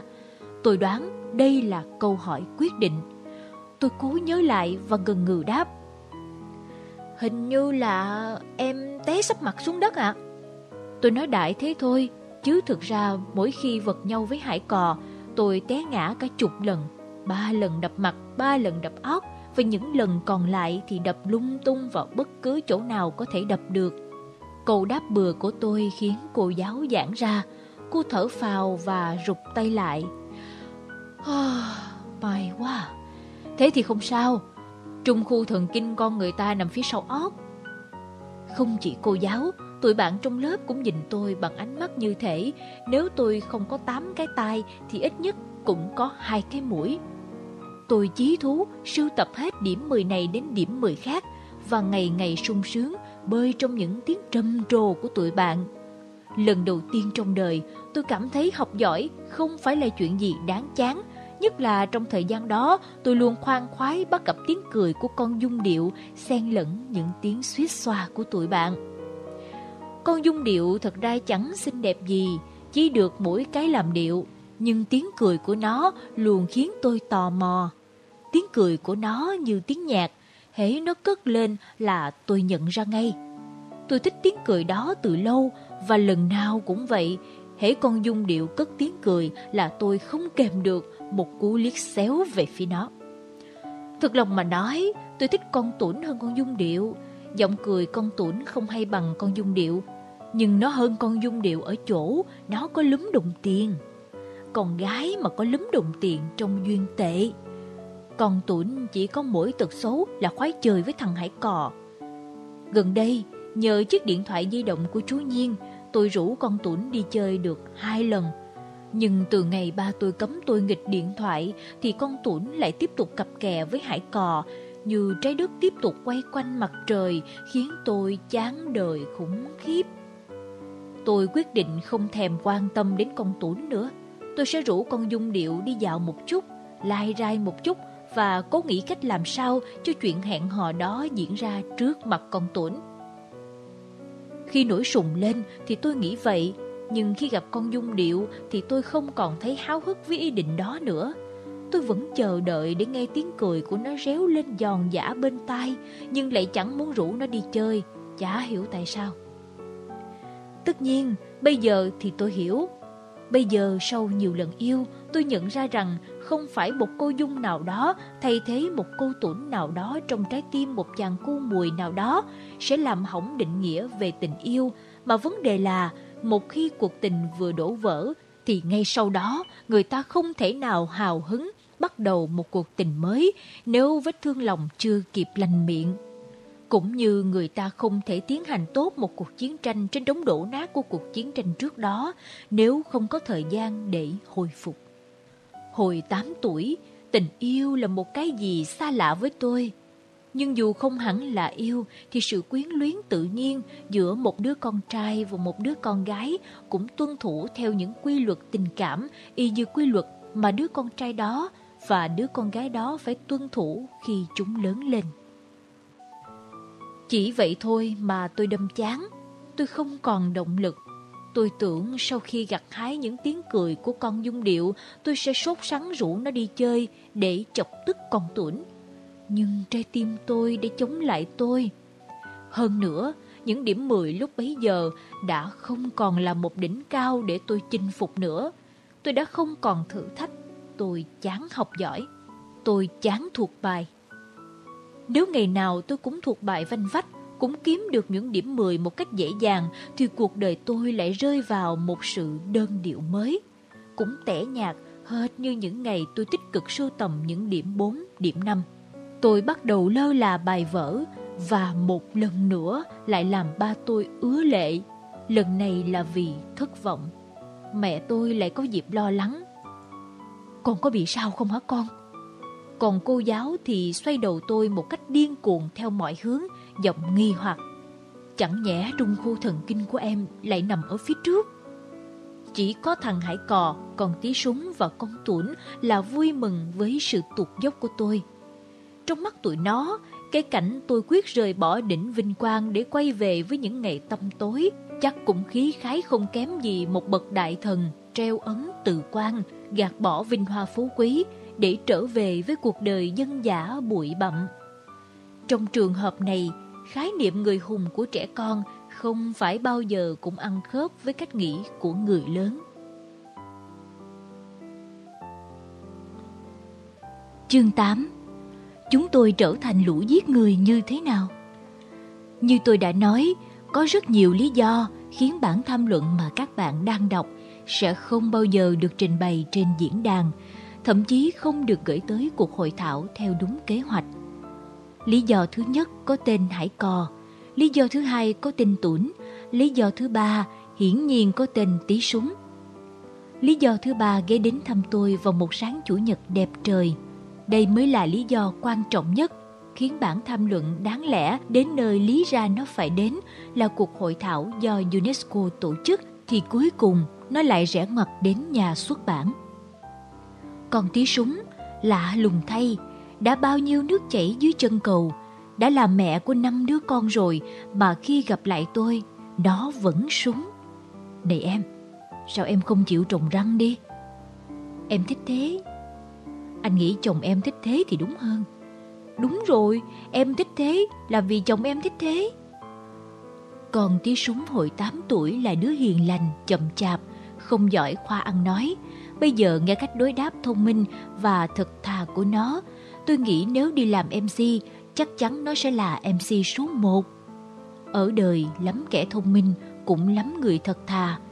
Nhưng người nhiều thông minh thường ít thật thà, và người nhiều thật thà lại ít thông minh. Thông minh bao giờ cũng khéo ăn, khéo nói, khéo ứng xử, mà điều gì khéo quá thì thường kém chân thật. Khổ thế! Còn tí súng là trường hợp đặc biệt, nó vừa thông minh vừa thật thà.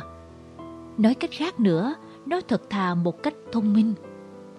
Hai lần hai là bốn là một kết luận quá sức thật thà.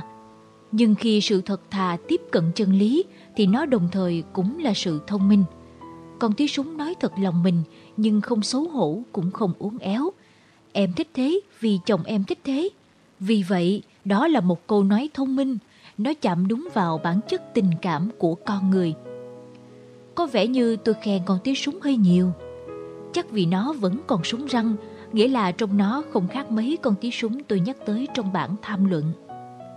Nhưng hơn cả chuyện răng cỏ, tính tình con tí súng sau bao nhiêu năm không gặp lại dường như vẫn không thay đổi.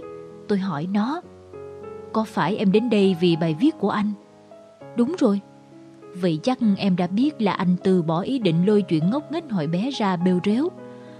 Tôi nói như hôm trước nói với con tuấn, lưu loát và cay đắng. Anh quyết định thay đổi tên nhân vật. Ừ, chính vì vậy mà em đến đây. Con tí súng cắt ngang lời tôi. Tôi khoát tay. Ừ, em yên tâm đi. Không có con tiếng súng nào trong bài viết của anh hết. Ý em không phải thế. Ừ? Chứ ý em là thế nào? Tôi méo sệt miệng. Chẳng lẽ em muốn anh xé luôn bài viết này? À, không! Con tiếng súng kêu lên bằng giọng của một con mèo bị khép tội oan. Vì thực tế, tôi vừa chén sạch đĩa cá chiên của tôi là hai con mèo khác có tên là Hờ và Tờ. Chú thích Hờ và Tờ tức là hải cò và tủn. Tôi để mặc cho cơn phẫn nộ dẫn dắt. Tức là xé vẫn không chắc ăn, vẫn còn dấu tích. Em muốn anh đốt bản thảo này. Ờ, anh ơi. Còn tí súng bắt đầu giọng rơm rớm nước mắt. Không lẽ anh nghĩ em tệ đến thế sao? Em đến đây là để khuyên anh không sửa, không xé, không đốt gì hết. Anh đừng có nghe lời hai người kia. Chuyện tụi mình hồi bé như thế nào, anh cứ viết như vậy. Tôi nhìn sững con tí súng, sực nhớ ra cách đây 40 năm nó từng là vợ tôi, một cô vợ hiền lành, ngoan ngoãn. Chẳng lẽ vì những đứa con của nó bây giờ không phải là con tôi mà tôi nỡ nghĩ xấu về nó? Nếu như hồi 8 tuổi tôi đã đưa tay lên cốc đầu mình mấy cái rồi, anh xin lỗi. Tôi nói sau một hồi và nhận ra mình không thể tìm thấy câu nói nào vô duyên hơn. Còn tiếng súng quẹt nước mắt. Cách xin lỗi hay nhất là anh nghe lời em. Đôi mắt đẫm lệ bao giờ cũng là đôi mắt đẹp, dù trước khi đẫm lệ nó có xấu xí cỡ nào. Những giọt nước mắt của con thí súng rơi xuống trái tim tôi. Tôi sụi lơ như người chết rồi. Ừ, anh sẽ nghe lời em. Anh sẽ không đốt bản thảo. Anh sẽ không đốt. Anh sẽ không xé nó. Ừ, anh sẽ không xé. Anh vẫn giữ nguyên tên nhân vật. Anh vẫn giữ nguyên. Tôi đáp và ngạc nhiên quá thể về cái sự dễ dãi của mình. Hồi xưa đâu có vậy, cách đây 40 năm, còn tí súng có lẽ cũng từng nuôi hy vọng tôi sẽ nghe lời nó, dù chỉ một lần. Nhưng hy vọng nhỏ nhoi đó, nó không bao giờ nuôi nổi. Hy vọng trong lòng nó vừa lóe lên đã bị tiếng quát của tôi làm cho tắt ngấm. Ngày nào tôi cũng quát nó để sung sướng nhìn thấy nó rụt rè như mắt ngó tôi và sau đó tuân lệnh tôi răm rắp. Để cho đời bớt nhạt, một hôm tôi bảo nó, tụi mình sẽ đi tìm kho báu. Kho báu ở đâu mà tìm? Tụi mình sẽ vượt biển khơi. Kho báu thường được chôn giấu ở ngoài đảo quan. Eo ôi, còn bé như tụi mình làm sao vượt biển khơi được? Mày nhát gan quá à.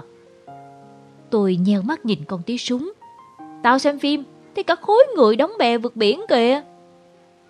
Nhưng họ là người lớn mà. Tôi nhún vai. Người lớn hay con nít gì cũng thế thôi, quan trọng là có gan hay không. Nhưng người lớn thì không cần xin phép ba mẹ. còn tiếng súng làm tôi chân hững. Lý lẽ của nó hết sức đơn giản nhưng hết sức quan trọng. Quan trọng hơn cả chuyện có gan hay không. Chà, cái phẩm chất thật thà một cách thông minh, nó đã bộc lộ từ bé. Ờ ha, tôi hạ giọng. Uhm, thế thì tụi mình sẽ không vượt biển nữa, nhưng tụi mình có thể vào rừng sâu hay là lên núi cao. Rừng sâu hay núi cao thì cũng thế. Còn tí súng lại nói, tự nguyện trong vào mặt vẻ biết lỗi vì lại tiếp tục ngăn cản tôi. Chắc chắn ba mẹ sẽ không cho tụi mình ra khỏi nhà lâu như vậy. Ồ, ai... Tôi thở dài, hờn dỗi. Ba mẹ không bao giờ tin tụi mình, ba mẹ bao giờ cũng sợ tụi mình lạc. Tôi tiếp tục ấm ức. Nếu tụi mình không đi lạc thì ba mẹ lại sợ mình bị rắn rết hầm beo tha đi mất. Thấy tôi buồn, con tí súng buồn theo. Nó lắc cánh tay tôi, nói như an ủi. Đợi lớn lên đi anh, khi trở thành người lớn, tụi mình có thể đi bất cứ đâu mà không có ai cấm cản. Nó liêm diêm mắt, suýt xoa. Ôi, Chỉ nghĩ tới thôi đã thấy thú vị rồi. Một lần nữa, con tí súng lại là người phát ngôn của chân lý. Nhưng ngay cả chân lý cũng có mặt thứ hai của nó. Sau này tôi dần dần khám phá ra rằng nếu khi còn bé tôi thường xuyên đau khổ vì không được làm những gì mình thích thì khi lớn lên tôi lại rơi vào những nỗi khổ đau khác vì có quá nhiều tự do để làm những điều mình thích mà so với trẻ con thì những ý thích bốc đồng của người lớn thường là ngu ngốc và nguy hiểm hơn nhiều. Người lớn tất nhiên cũng có những người lớn của mình. Nếu những nguyên tắc đạo đức là bà mẹ thì những nguyên tắc luật pháp là ông bố của người lớn. Một bên đưa ra những khuyên giải nhẹ nhàng, một bên suốt ngày hầm hè và thốt ra những răng đe. Nhưng cũng giống như trẻ con, người lớn không phải lúc nào cũng biết vâng lời bố mẹ. Vì vậy mà tôn giáo xuất hiện. Tôn giáo xét về phương diện nào đó cũng là đạo đức và pháp luật. Nó khuyên làm điều này, cấm điều kia. Nhưng vì tôn giáo xây dựng trên đức tin, nên con người ta làm theo mà không thắc mắc. Theo kiểu con cái hay thắc mắc trước những mệnh lệnh của bố mẹ, bởi một thực tế là nếu không còn ai tin nữa thì con người cũng khó mà yên tâm về sự tồn tại của mình trên cõi đời. Ôi, tôi lại nói lăng nhăng những gì thế này? Tôi đang nói về tôi và con tiếng súng, về kế hoạch truy tìm kho báu sắp sụp đổ thảm hại của tôi. Như vậy, chốt lại, chúng tôi không ra đảo được, cũng không lên núi hay vô rừng được. Tám tuổi thì khốn khổ khốn nạn thế đấy. Cuộc đời nhìn đi đâu cũng thấy rào cản văng văng. Tôi ngó con tí súng, thấy nó giống hệt một sinh linh bé bỏng đang ngục lặng giữa một trần gian bao la và nghĩ lại phận mình. Tôi buồn tuổi thấy tôi cũng thế, nhỏ nhoi và bất lực. Tôi nhìn mông lung, đầu óc trống rỗng như căn nhà kho sau cơn hỏa hoạn. Chưa biết phải nhét thứ gì vào đó để có cái mà xây dịch. Ánh mắt tôi chợt bắt gặp những cây mận trong khu vườn nhỏ phía sau nhà thằng Hải Cò. Tí súng nè. Mắt tôi sáng lên, tao nhớ ra rồi. Người ta cũng hay chôn kho báu ở trong vườn cây á. Vườn cây hả? Còn tí súng ngơ ngác hỏi lại, không biết tôi định dẫn dắt cuộc phiêu lưu này đến đâu. Ờ, vườn cây. Tôi gật đầu và chỉ tay về phía nhà hải cò. Mày nhìn đi, có thấy vườn mận sau nhà thằng hải cò không? Còn tí súng nhìn khu vườn đằng xa rồi quay lại nhìn tôi chờ đợi. Thấy, trong khu vườn đó chắc chắn người ta có chôn kho báu. Tôi nói bằng giọng chắc nịch, thậm chí vẻ mặt tôi còn quả quyết hơn cả giọng nói của tôi. Còn tí súng bán tín bán nghi. Ai chôn hả anh? À, một người nào đó, có thể là ba mẹ hải cò, nhưng cũng có thể là người chủ cũ. Ồ, thế thì tụi mình đi đào lên đi. Còn tí súng hào hứng dục. Không hẳn nói tin có ai đó chôn kho báu dưới gốc mận mà vì để khỏi phải nghĩ đến chuyện trốn ba mẹ ra đảo hoang hay vô rừng thẳm, điều mà nó tin chắc một đứa điên điên như tôi sớm muộn gì cũng suối nó làm. Tham gia cuộc khai quật kho báu trong vườn nhà Hải Cò có tất cả là bốn đứa. Hải Cò đương nhiên chiếm một suất vì nó là chủ khu vườn, còn Tuấn đương nhiên cũng chiếm một suất vì thỉnh thoảng nó đóng vai vợ của Hải Cò, tức là bà chủ của khu vườn. Nhưng dĩ nhiên, lý do quan trọng là bốn đứa tôi đều là bạn của nhau. Chúng tôi chia sẻ với nhau từ niềm vui nho nhỏ đến nỗi buồn lớn lao trong cuộc sống, từ lặng roi ba mẹ thường quốc vô mông cho đến kho báu vô giá sắp tìm được. Nhưng có một lý do quan trọng hết thảy. Nếu không hì hục xới tung khu vườn lên để tìm kho báu, thì cuộc sống của chúng tôi sẽ buồn tẻ đến nhường nào. Ăn, ngủ và học, ba cái món chán ngắt đó, không lẽ chúng tôi cứ phải chất lên cuộc đời mình và kéo lê chúng hết ngày này sang ngày khác như những con lừa thồ ngu ngốc. Nếu không thể không thồ một thứ gì đó vào năm 8 tuổi, thì bọn tôi quyết định sẽ thù kho báu. Bốn đứa tôi đều thống nhất như thế và chọn một ngày nắng ráo, chúng tôi bắt đầu đào xới khu vườn. Công cuộc khai quật này được ba mẹ Hải Cò ủng hộ hết sức nồng nhiệt. Họ nghĩ chúng tôi là những thợ làm vườn tự nguyện, nghĩa là những đứa trẻ ngoan. Bà Hải Cò xoa đầu tôi. Giỏi lắm con trai. Mẹ hải cò rưng rưng khi nhìn con tuổn sách thùng tưới chạy tới chạy lui. Nè, cẩn thận kẻo vấp té đó con. Sau một tuần thì khu vườn không còn chỗ nào nguyên vẹn. Như những nhà khảo cổ, chúng tôi xới từng gốc cây, bụi cỏ, hết sức kỹ lưỡng, nhưng kho báu vẫn chưa chịu hiện ra.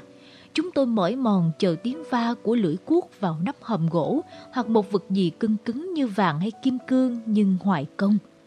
Thỉnh thoảng tay cuốc trên tay tôi và hải cò cũng kêu đá cạch một tiếng, nhưng cái làm vang lên âm thanh hy vọng đó chỉ là những mảnh bát vỡ hay một thanh sắt hoen rỉ.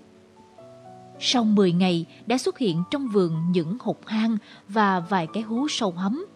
Tới ngày thứ 11, toàn bộ cây cối bắt đầu nói lời giả từ cuộc sống. Cành khô đi, lá rủ xuống và những trái mận quắt lại. Buổi sáng ra thăm vườn, bàn tay ba thằng hải cọ không còn xoa đầu tôi nữa, lông mày dựng ngược, tay chỉ ra cổng rào. Ông quát lên bằng cái giọng người ta chỉ dùng để quát kẻ cắp cút. Mẹ nó nhìn những cành mận tàn héo bằng vẻ mặt còn tàn héo hơn. Trong bà vô cùng đau khổ và mất mát. Bà không quát tháo mà rên lên. Ôi lũ giết người! Bọn tôi không định trở thành những kẻ sát nhân. Bọn tôi chỉ đi tìm kho báu. Nhưng có thể vì hâm hở tàn phá khu vườn mà bọn tôi khiến mẹ hải cò lăn đùng ra chết cũng nên. Ý nghĩ u ám đó làm tôi rung lên trong đầu. Con Tuấn và con tí súng chắc cũng nghĩ như tôi, nên trong nháy mắt, ba đứa tôi đã biến như khói. Chỉ có hải cò là không chạy đi đâu được, vì nó không biết chạy đi đâu. Đối với một đứa bé, ngôi nhà rất quan trọng. Một đứa bé sống trong nhà mình cũng tự nhiên và máu thịt như sống trong bản thân mình.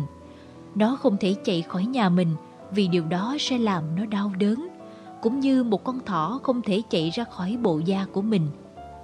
Chỉ có người lớn mới làm được điều kỳ cục đó. Trong một số trường hợp, bản ngã có thể biến thành tha nhân. Lớn lên, tôi nghe các triết gia kháo nhau như vậy.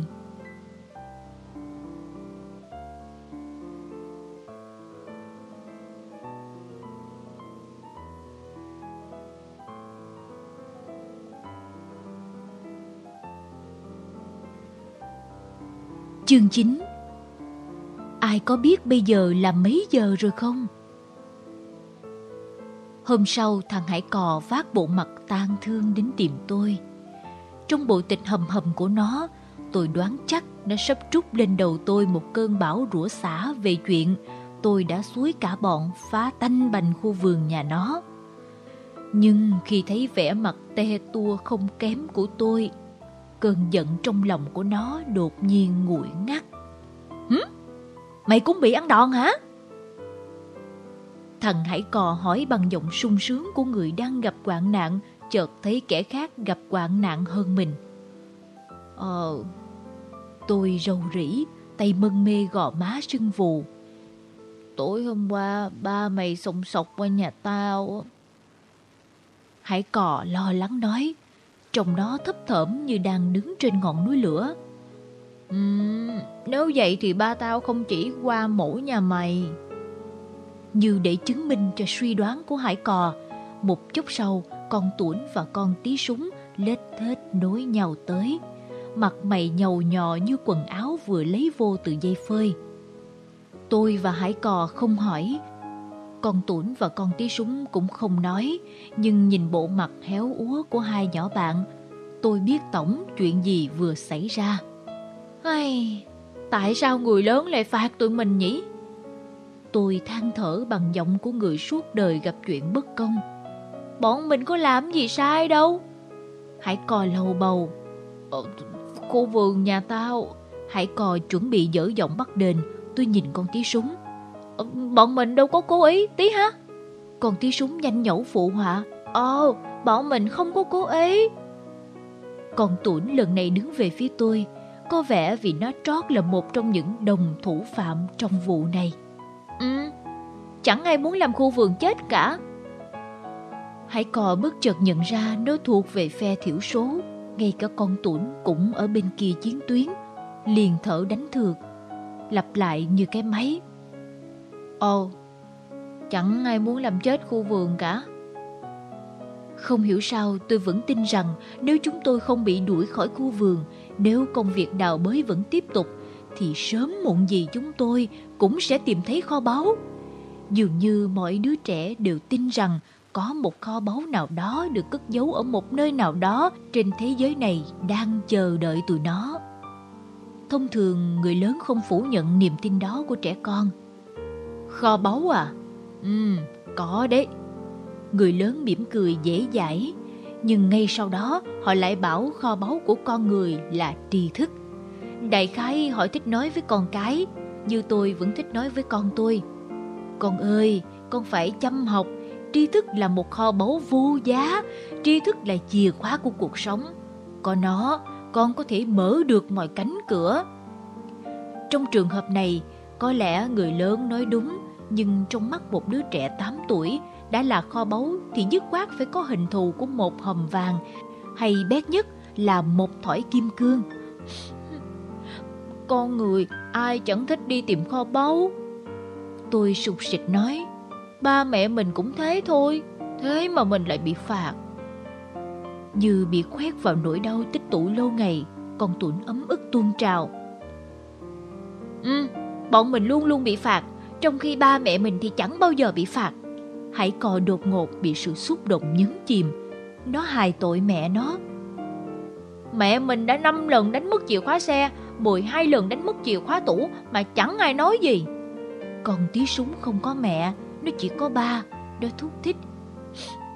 Ba mình hứa với mình là sẽ bỏ rượu, nhưng ba mình có giữ lời đâu. Tôi đế ngay, thế mà vẫn không bị đánh đòn đôi nào. Bị cuốn theo dòng thác cảm xúc, mỗi lúc một mãnh liệt, bốn đứa tôi thi nhau kể tội ba mẹ. Trong vòng vài phút, chúng tôi kinh ngạc nhận ra ba mẹ của bọn tôi khuyết điểm đầy rẫy, có lẽ nhiều hơn bọn tôi cả chục lần. Sau này tôi vẫn nói với con tôi, như ba mẹ tôi vẫn nói với tôi. Con cái không được phán xét ba mẹ con à. Và thú thật khi nói như vậy, tôi cũng không rõ tôi đang dạy con tôi cách thức làm người hay vì tôi sợ nếu tôi cho phép nó phán xét, thì nó sẽ thấy người đáng bị quỳ gối nhiều nhất trong nhà là tôi, chứ không phải nó. Khí thật. Thực tế thì sống trên đời, ai mà chẳng có khuyết điểm. Trong khi bọn trẻ con cố che giấu khuyết điểm của mình trong mắt người lớn, thì người lớn cũng tìm mọi cách giấu giếm khuyết điểm của mình trước mặt trẻ con. Nếu làm một cuộc so sánh, thì rõ ràng trẻ con làm điều đó tốt hơn và khéo léo hơn. Đơn giản là trẻ con sợ bị phạt. Người lớn che giấu khuyết điểm kém hơn, không phải vì vụng về hơn mà do họ bất chấp. Trẻ con không thể phạt họ và điều đó gieo vào đầu họ một cái ý nghĩ tai hại rằng khuyết điểm là đặc quyền của người lớn. Một đứa trẻ vô tình đánh một phát trung tiện giữa bàn ăn sẽ bị người lớn bập tay ngay tức khắc. Nhưng nếu một người lớn cũng làm như vậy thì đứa trẻ và những người chung quanh chỉ biết cười xòa. Trong khi thực ra cả hai đều đáng phê phán như nhau và nếu phải tha thứ thì đứa trẻ đáng được tha thứ hơn. Trẻ con không những thường xuyên bị phạt bởi với một đứa trẻ thì có hàng trăm thứ lỗi lầm để mắc phải, từ chuyện không thuộc bài, làm bẩn tập vở đến chuyện mãi chơi hay quên ngủ trưa mà còn thường xuyên bị phạt oan. Người lớn thường thích cương điệu nỗi cô đơn trong cuộc sống, thích ca cẩm rằng biết tìm đâu cho ra một người tri kỷ, trong khi chính trẻ con mới cảm nhận điều đó sâu sắc hơn ai hết. Đứa trẻ trót lỡ tay đánh vỡ một cái tách hay cái lọ hoa, trong đa số các trường hợp đều bị cả ba lẫn mẹ xúm vào tấn công. Thêm sự phụ họa của anh chị nếu đứa trẻ xui xẻo đó không những có anh mà còn có cả chị. Đứa trẻ sẽ thấy mình bị hiếp đáp và chắc chắn sẽ thấy oan ức nếu thủ phạm làm vỡ lọ hoa là con mèo hậu đậu, nhưng nó không đủ thì giờ để phân bua trước cơn giận của người lớn. Nhưng ngay cả khi nó có cơ hội nói lên sự thật giữa những tiếng thúc thích thì cũng chẳng có ai tin nó. Có lẽ trên cõi đời này không có đứa trẻ nào chưa từng oán trách ba mẹ. Sau này khi đã là một ông bố, tôi luôn thận trọng khi quở trách con cái để tránh xảy ra những vụ án oan. Nhưng thú thật, xóa nhòa được lằn ranh giữa trẻ con và người lớn cũng khó ngang với việc xóa bỏ ranh giới giàu nghèo trong xã hội. Về tâm lý, người lớn luôn cho mình đứng về phía chân lý. Nếu xảy ra một sai lầm nào đó, thì phần lỗi đương nhiên thuộc về trẻ con. Tôi cảm nhận được sự bất công đó. Ngay vào năm 8 tuổi, lúc tôi tiếp tục mân mê đôi gò má rác bỏng, và tôi tin rằng cả khối trẻ con trên đời này cũng đang nghĩ rằng không có ai hiểu mình. Kể cả những người thân thiết nhất, và đó là tâm trạng thật xấu hổ, người lớn chưa chắc đã sánh bằng. Ngay sau khi kể tội các bậc làm cha làm mẹ, chúng tôi cảm thấy cần phải thành lập một phiên tòa. Những ngày hôm trước, nếu bốn đứa trẻ tôi hăng hái giành nhau làm ba mẹ thì bây giờ lại tranh nhau đến khô cả cổ để được làm con cái. Phải tranh giành thôi, vì đây là phiên tòa vô tiền khoáng hậu, trẻ con xử người lớn. Rốt cuộc, sau một hồi giằng co, Hải Cò và con Tuấn giật được chiếc ghế quan tòa. Tôi và con tí súng đành phải đóng vai bị cáo. Hải Cò nện lọ mực xuống mặt bàn đánh cốp, mặt khó đâm đâm. Ba đi đâu mà giờ này mới về? Ba có biết bây giờ là mấy giờ rồi không? Tôi lý nhí. Ờ, um, ba gặp mấy người bạn, vui miệng làm mấy ly. Tuần trước ba say rượu, ủi xe vô gốc cây, phải đi cấp cứu, ba không nhớ hả? Tuần trước, ba thằng Hải Cò có say rượu, ủi vô gốc cây và tỉnh dậy ở bệnh viện với cái đầu băng trắng thiệt. Bữa đó ai cũng tưởng ba nó tiêu rồi. Tôi tặc lưỡi. Ờ, nhớ chứ sao không? Nhớ sao ba còn tiếp tục say rượu? Rủi ba có bệnh hệ gì thì vợ con bỏ cho ai nuôi? Hải cò quát lớn nhưng giọng nói chuyển qua nghèn nghẹt như bị ai bóp mũi. Chắc nó chợt hình dung đến cảnh chẳng may nó mù cô cha. Tôi gục đầu xuống. Ừ, ba biết lỗi rồi. Hải còi nhìn tôi, chắc nó nghĩ nó đang nhìn ba nó nên mắt nó ngân ngấn nước, giọng dài ra. Câu này nghe quen quá, ba. Ừ, con yên tâm đi, đây là lần cuối cùng ba hứa với con. Tôi nói giọng cảm động, vì tôi cũng đã rùng mình tưởng tượng đến cảnh ba thằng hải cò nằm bẹp trên chiếc băng ca, không bao giờ ngồi dậy nữa. Hết ba tới mẹ, con Tuấn nhìn con tí súng bằng ánh mắt ngán ngẩm. Ai, thiệt tình con không biết nói sao nữa mẹ à. Con tí súng đổi chân hai ba lần, mặt lộ vẻ bồn chồn, như thể nó biết no tội lỗi đầy mình. Con Tuấn đột nhiên nức nở. Mẹ không bao giờ tôn trọng con hết. Con tí súng mặt mày xanh lè. Nín đi con, con nói sao ấy chứ, mẹ luôn luôn thương con mà. Con nói mẹ không tôn trọng con, chứ đâu có nói là mẹ không thương con. Trước ánh mắt ngơ ngác của con tí súng, con tụn ấm ức dằn từng tiếng. Thương là khác, còn tôn trọng là khác. Con Tuấn bắt đầu kể tội mẹ nó. Hôm trước đi mua áo, mẹ hỏi con thích chiếc áo màu xanh hay chiếc áo màu vàng. Con nói con thích áo màu vàng. Tưởng sao mẹ nói, thôi mua áo màu xanh đi con, mặc màu xanh cho mát. Con tí súng nhìn chiếc áo màu xanh con Tuấn đang mặc, cố nín cười. Ờ, ờ... Xưa nay chuyện gì cũng vậy. Con Tuấn tiếp tục thúc thích. Mẹ hỏi ý con, nhưng mà rốt cuộc á, mẹ đều làm theo ý của mẹ. Ờ... Ờ gì mà ờ? Con Tuấn giận dỗi. Nếu mẹ không tôn trọng con á, thì mẹ còn hỏi ý kiến của con để làm gì? Từ nay trở đi, mẹ thích thì mẹ cứ làm, đừng bao giờ hỏi con nữa. Ồ, mẹ xin lỗi. Con Tuấn vừa dứt lời, thằng Hải Cò đã nôn nóng tiếp theo ngay, như thể đang chờ sẵn. Mẹ còn cái tật nói dai nữa. Con tí súng tròn xoe mắt. Mẹ mà nói dai hả? Chứ còn gì nữa? Thằng Hải Cò nhăn nhó. Năm ngoái con lỡ làm mất chiếc xe đạp, thế là mẹ cứ lôi chuyện đó ra nói hoài. Hôm qua mẹ vẫn còn nhắc trong bữa ăn, cứ như thể con làm mất cả trăm chiếc xe á. Ủa, mẹ có nhắc hả con? Làm gì có? Vậy ai vẫn hay nói cái câu Xe đạp mà nó còn làm mất được Thì cái gì mà nó không làm mất Đó không phải là câu ưu thích nhất trong năm của mẹ sao Tôi thở một hơi dài khi nghe thằng Hải cò tú khổ mẹ nó. Ở trên bàn công tố viên, con Tuấn cũng sụp mặt xuống. Rõ ràng cái tật của mẹ Hải cò cũng là cái tật của mẹ tôi và mẹ con Tuấn. Mẹ con tí súng không mắc phải cái tật đó, chẳng qua do bà mất sớm. Phiên tòa hôm đó kéo dài khá lâu và kết thúc trong niềm hân hoan của cả bốn đứa tôi. Chúng tôi cảm thấy lấy lại được sự cân bằng, đã xả được bao nhiêu là ấm ức, đã tưởng tượng ra được cảnh người lớn chân thành xin lỗi trẻ con về bao nhiêu là khuyết điểm mà nếu trẻ con không vạch ra thì người lớn không bao giờ nhận thấy.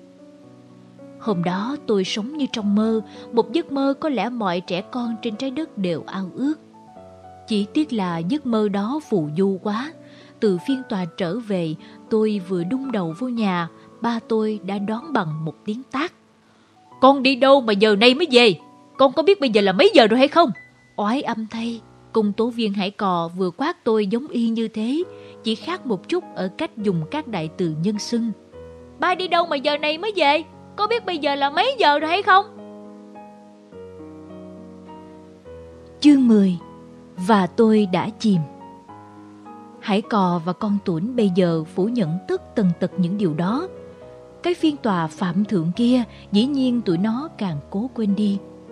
Nhưng dẫu sao hồi 8 tuổi, tôi và con tí súng chắc chắn không thể xoay chuyển thế giới theo ý mình nếu không có sự tham gia nhiệt tình của hai đứa nó. Bây giờ ngồi lật dở lại những ký ức như lật dở từng trang nhật ký, tôi vẫn bắt gặp một cảm giác bồi hồi khi nhớ đến những gì đã xảy ra trong những năm tháng đó. Sau này khi đã là một người lớn hẳn hoi, tôi luôn cảm thấy chột dạ khi có một đứa bé nhìn tôi chầm chầm. Cái cảm giác của tôi lúc đó là cảm giác nhột nhạt của người bước ra phố mà quên cái nút áo hay nút quần. Thực ra thì tư cách cũng cần cài nút, nhưng lúc quên cài thì chúng ta thường không thấy cảm giác nhột nhạt. Nhiều người lớn có khuynh hướng coi trọng sự ngay ngắn của quần áo hơn là sự ngay ngắn của tư cách. Bởi quần áo lượm thượm dễ dàng bị người khác phát hiện, còn sự lượm thượm của tư cách là cái gì đó khó phát hiện hơn và khi bị phát hiện thì lại có vô số lý do để bào chữa. Nhưng người lớn đánh lừa người lớn dễ hơn là đánh lừa trẻ con, bởi người lớn tiếp nhận thế giới bằng óc phân tích, còn trẻ con cảm nhận thế giới bằng trực giác. Xem cái cách thằng Hải Cò và con Tuấn đối xử với tuổi thơ của tụi nó thì biết. Những gì trực giác thời ấu thơ mách bảo là hay đẹp thì bây giờ tụi nó dùng lý trí để sổ toẹt hết. Cứ như thể trực giác là cây bút xanh của học trò, còn lý trí là cây bút đỏ của thầy cô. Tụi nó phủi kỷ niệm như phủi bụi nhằm phi tan quá khứ. Nhưng đó là thứ bụi kim cương. Tôi đã gom những hạt bụi óng ánh đó để đúc thành bản tham luận của tôi – À không, bây giờ thì những gì tôi viết ra không phải để trình bày trong cuộc hội thảo trẻ em như một thế giới nữa. Còn tí súng đã bày cách cho tôi. Tham luận trong một hội thảo khoa học đương nhiên buộc phải đề cao tính xác thực. Đó sẽ là lý do để Hải Cò và con Tuấn phản đối, thậm chí kiện cáo về những gì tôi mô tả về tụi nó. Nhưng nếu đây là một cuốn tiểu thuyết thì quyền hư cấu của tác giả sẽ đảm bảo cho tôi tránh xa những kiện tụng lằng nhằng. Thậm chí nếu cần, tôi sẽ để một dòng chữ ngay trang đầu cuốn sách. Tất cả những nhân vật và tình tiết trong cuốn sách này đều do tác giả tưởng tượng ra. Nếu có sự trùng hợp ngẫu nhiên thì đó là chuyện ngoài ý muốn, tác giả không chịu trách nhiệm. Tôi đã từng thấy những cuốn sách ghi như thế và thật mừng là con tí súng đã ân cần nhắc cho tôi nhớ điều đó. Từ khi tìm ra lối thoát, tôi không còn ngần ngừ khi nhìn thấy số phone của ông giám đốc Hải Cò và bà hiệu trưởng Tuấn hiện ra trên màn hình điện thoại của tôi nữa. Tôi hét vào ống nói, Yên tâm yên tâm, sẽ không có bất cứ một bản tham luận nào. Yên chí yên chí, Quỹ ban UNESCO của Liên Hiệp Quốc sẽ không biết ở Việt Nam từng có một bé trai rủ một bé gái lên giường một chút chăn từ hồi 8 tuổi. Họ cũng không biết từng có một phiên tòa kể tội ba mẹ nào hết. Tôi tắt máy, tắt lưỡi. Quỹ ban UNESCO không biết, nhưng mà khi cuốn sách này in ra thì cả thế giới đều biết. Ủa, Nhưng tại sao lại phải giấu khi mà những gì đã xảy ra với bọn nhóc chúng tôi chắc chắn không phải là điều gì bí mật với trẻ con và cả với những ai từng là trẻ con trên toàn thế giới. Vì tất cả những đứa trẻ chân chính bao giờ cũng muốn làm những điều tương tự để cuộc sống trở nên lấp lánh hơn và giàu ý nghĩa hơn. Chắc chắn các bậc làm cha làm mẹ không biết lũ con cái đã dở những trò gì sau lưng họ. Mặc dù có thể chính là những trò mà các bậc làm cha làm mẹ khi còn bé cũng đã từng làm sau lưng các bậc làm ông làm bà đó thôi. Thực lòng mà nói, khi tôi quyết định phanh phui những chuyện này ra, những người mà tôi sợ nhất không hẳn là hải cò và con tuấn, mà chính là ba mẹ tôi, cũng như ba mẹ tụi bạn tôi. Trong mắt các bậc làm cha làm mẹ khả kính đó, xưa nay chúng tôi vẫn là những đứa con ngoan. Nhưng bây giờ khi đọc cuốn sách này, họ chợt nhận ra chúng tôi không ngoan như họ tưởng.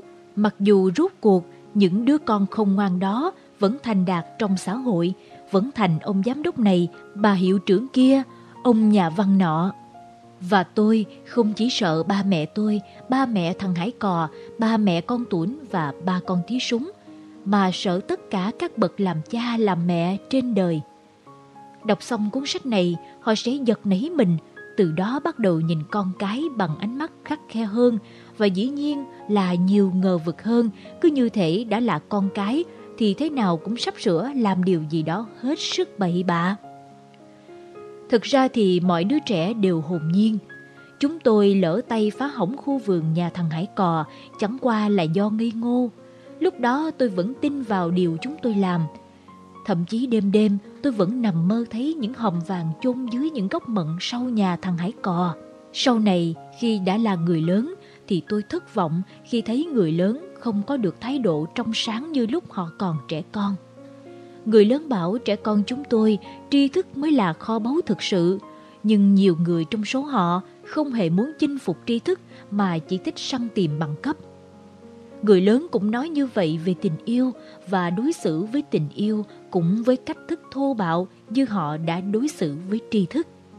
Bây giờ con tôi cũng hay hỏi tôi về tình yêu, tự nhiên tôi nhớ đến con Tuấn và nói um, tình yêu là một cuộc rượt bắt, nhưng trong nhiều trường hợp ta cố rượt theo người này, nhưng rốt cuộc lại bắt được người khác con à.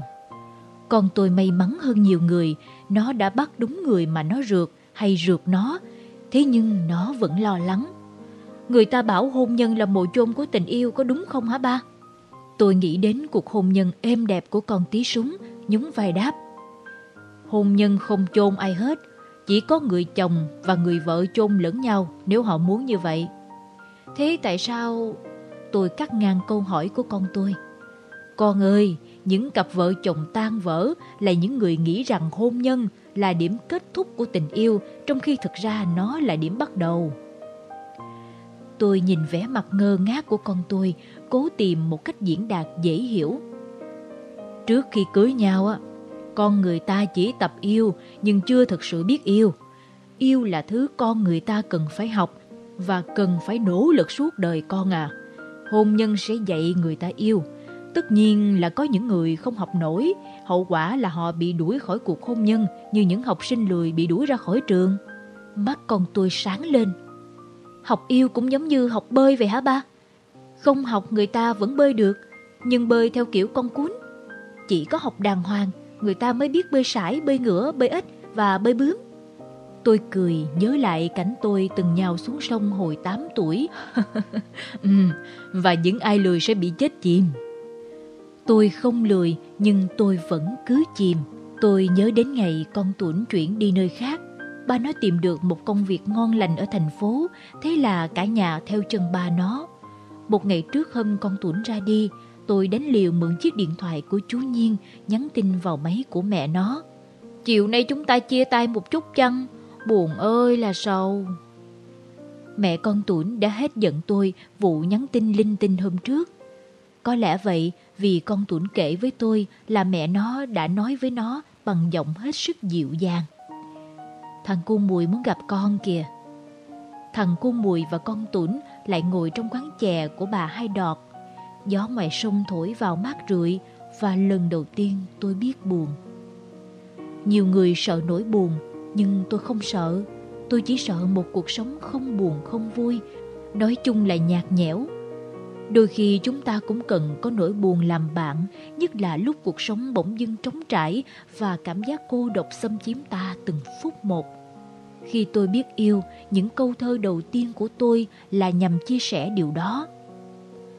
Từ khi quen em, anh đã biết nỗi buồn, và nỗi buồn cũng biết mặt anh. Ngày mai nếu nỗi buồn tìm đến, cũng như là gõ cửa người quen. Bạn nhớ lại mà xem, có phải điều đáng sợ nhất trong cuộc sống là không có ai gõ cửa nhà mình? Tâm hồn chúng ta cũng vậy. Chúng ta treo ngoài cửa sổ tâm hồn một quả chuông nhỏ và thật khủng khiếp nếu tiếng chuông vui tai đó không một lần vang lên. Như vậy, nỗi buồn đã rung chuông tâm hồn một chú bé 8 tuổi ngày tôi xa con tuổn. Tôi ngồi nhìn nó múc từng muỗng chè đưa vô miệng mà muốn khóc.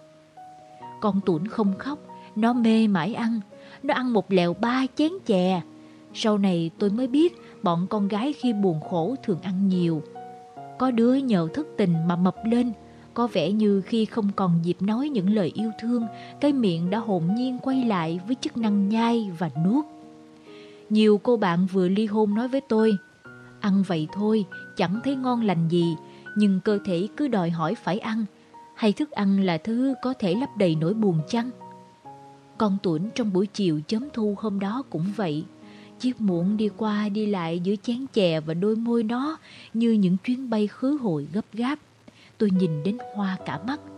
Nhưng ăn xong, vừa đặt chiếc muỗng xuống thì con tuấn bắt đầu khóc. Khi ăn, con tuấn ăn nhiều hơn tôi gấp 3 lần và khi khóc, nó khóc nhiều hơn tôi gấp 6 lần. Nước mắt đẫm mặt nó như thể nó đang ngồi dưới mưa. Khóc một hồi, nó liếc tôi, đưa tay quẹt vội lên má rồi vùng chạy ra ngoài. Vậy thôi, buổi chia tay hôm đó chỉ gói gọn trong hai động tác, ăn và khóc. Không ai nói với ai được câu nào. Tôi có biết bao điều muốn nói với con Tuấn rằng tôi rất mến nó, mặc dù bao giờ chơi trò vợ chồng, tôi cũng cưới con tí súng làm vợ. Nhưng rốt cuộc tôi đã không nói gì. Ngay cả câu đơn giản nhất là chúc nó lên đường bình an, tôi cũng không kịp thốt ra. Mười năm sau, tôi gặp lại con Tuấn khi tôi lên thành phố học đại học. Thằng Hải Cò lên trước một năm, năm sau tới lượt tôi và con tí súng. Trong nhiều năm liền, bốn đứa tôi đã cặp kè với nhau vui vẻ như những ngày thơ ấu. Tôi đã tiếu tít với con Tuấn bao nhiêu là chuyện. Trừ chuyện ngày xưa tôi thích nó. Mười năm sau nữa, tức là vào lúc hai đứa tôi đã 28 tuổi và con Tuấn chuẩn bị lên xe hoa, tôi mới thú thật với nó những gì tôi nghĩ về nó hai chục năm trước. Con Tuấn tỉnh bơ. Hồi đó em cũng thích anh. Đừng giỡn nha. Tôi giật thót. Thích anh sao suốt ngày em cứ đi chơi với thằng Hải Cò? Chính vì thích anh em mới không dám đi chơi với anh. Tôi hỏi mà nghe mồ hôi đẫm gáy. Em nói thiệt không đó? em sắp lấy chồng rồi, nói dối anh làm chi? Câu nói của con tuấn ghim chặt tôi xuống ghế. Nó đặt tấm tiệp cưới xuống bàn và ra về một lúc lâu tôi vẫn không sao nhấc người lên nổi. 28 tuổi, thực ra không chàng trai nào có khả năng hiểu hết về con gái và có thể suốt cả đời vẫn vậy. Người ta nói đúng, hãy yêu phụ nữ nhưng đừng hoài công hiểu họ. Tại sao con tuấn thích tôi nhưng nó cứ bám lẳng nhẳng theo thằng Hải Cò để tôi phải buồn bã thích con thí súng. Lúc 28 tuổi, tôi cứ nghĩ mãi về chuyện này và tìm ra cả chục lý do. Lý do nào cũng chí lý. Bây giờ, lúc ngồi viết cuốn sách này, tôi đủ từng trải để không thắc mắc nữa. Đơn giản vì bản thân phụ nữ đôi khi họ còn không hiểu họ và phản ứng của họ nói chung rất khó lường. Có lẽ sự khó lường của phụ nữ chính là bản năng tự vệ mà tạo hóa đã ban cho họ. Sức vóc của phụ nữ thua thiệt so với đàn ông và họ sẽ bị đàn ông xúm vào cai trị nếu một ngày nào đó họ trở nên dễ hiểu. Tóm lại, phụ nữ giống như hoa hồng, không phải vì hoa hồng có gai như người ta nói, vì không có ai lẩn thẩn tìm cách cắt nghĩa vẻ đẹp của hoa hồng mặc dù tất cả chúng ta đều yêu nó. Tôi yêu hoa hồng, thế là đủ và tôi đã chìm thế cũng là quá đủ. Chương 11 Trang trại chó hoang Như vậy cuối cùng cuốn sách này đã được viết ra. Nó đã được bắt đầu vào một ngày 8 tuổi. Tôi thấy cuộc sống sao mà tẻ nhạt và kết thúc vào một ngày 8 tuổi khác. Tôi khám phá ra cuộc sống không còn tẻ nhạt nữa. Nhưng sao buồn quá. Tâm hồn con người từ khi sinh ra giống như mặt hồ phẳng lặng cho đến khi nỗi buồn đầu tiên được cuộc đời ném xuống. Từ ngày con Tuấn ra đi, đối với tôi cuộc sống đã bắt đầu có mùi vị. Dù đó là thứ mùi vị không dễ chịu, nhưng nhờ nó mà tôi không cảm thấy nhạt miệng khi thử nếm cuộc sống. Như bạn đã biết đấy, tôi đã làm mọi cách để không phải nghe thứ âm thanh đều đều, đơn điệu và mòn mỏi của bánh xe thời gian lăn qua đời tôi.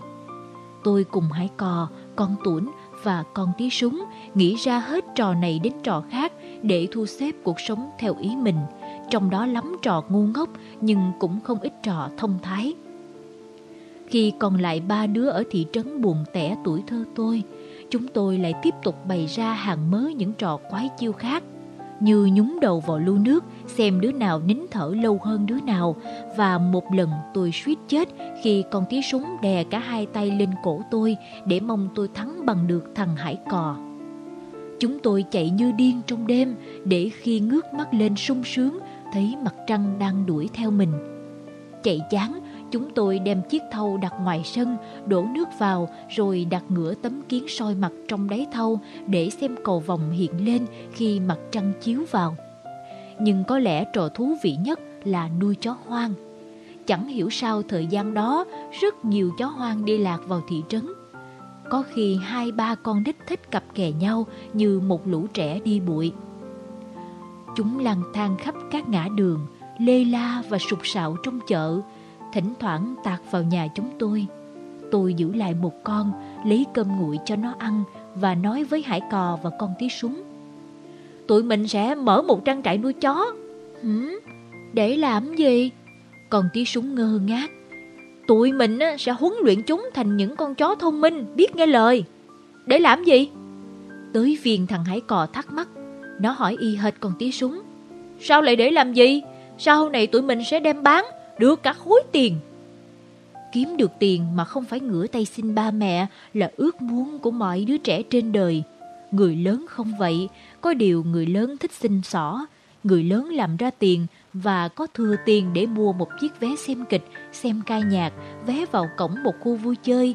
Nhưng người lớn lại thích kỳ kèo xin cho thêm một tấm vé mời, dù rất nhiều trường hợp họ nhận được tấm vé mời, kèm theo cái nhăn mặt khó chịu của người cho. Điều đó thật khó hiểu dù cho nó thật dễ hiểu. Kể từ hôm đó, chúng tôi thi nhau giữ lại bất cứ con chó hoang nào lạc vào nhà hoặc đi ngang qua trước cửa.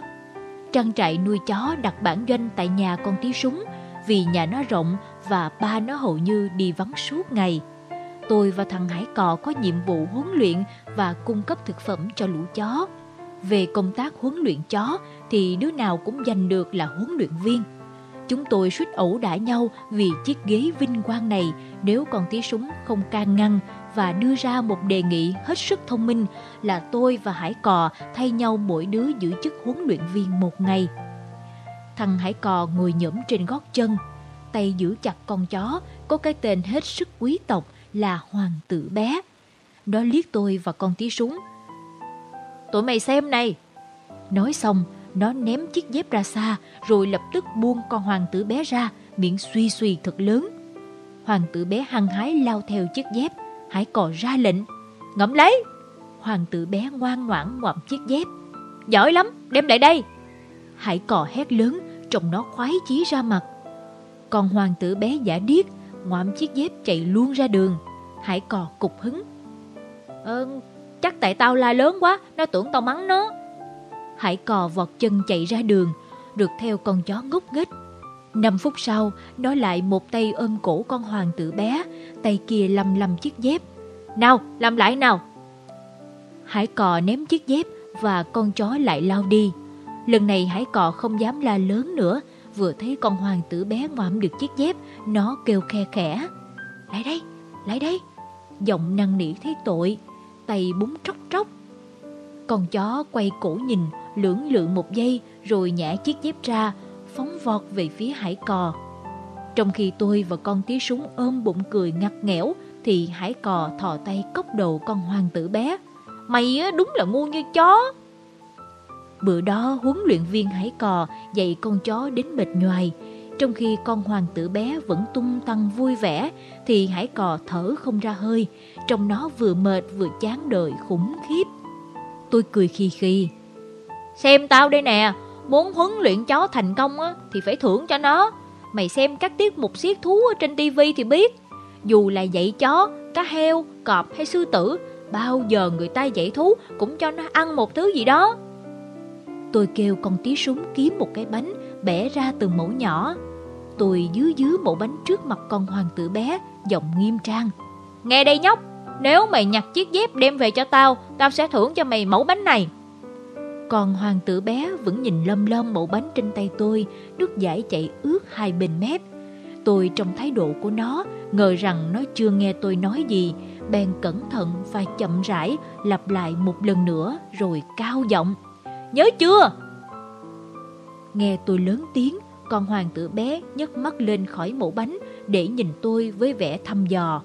Nhưng chỉ một giây sau, như không chịu được cơn đòi hỏi của dạ dày, ánh mắt nó lại rớt xuống mẫu bánh trên tay tôi, chân cẳng cửa quậy một cách bồn chồn. Tôi nóng ruột, liền chiếc dép ra xa, quát. Mày nhặt chiếc dép về đây rồi sẽ được ăn. Con hoàng tử bé bỏng chẳng buồn nhúc nhích. Ánh mắt nó vẫn xẹt qua xẹt lại giữa mẫu bánh và gương mặt tôi một cách khẩn trương. Thấy hoàng tử bé giả điếc, hải cò và con tí súng cười hít hít khiến tôi nhột nhạt như có ai cù. Hải cò còn chọc quê tôi. Tưởng sao, vậy cho con hoàng tử bé không thèm nghe lời mình, tao cũng làm được nữa. tôi liếc con tí súng, đỏ mặt chống chế. Ừ, tao quên, trước tiên cần phải làm gương cho nó. Làm gương là sao hả anh? Là làm mẫu cho nó xem trước.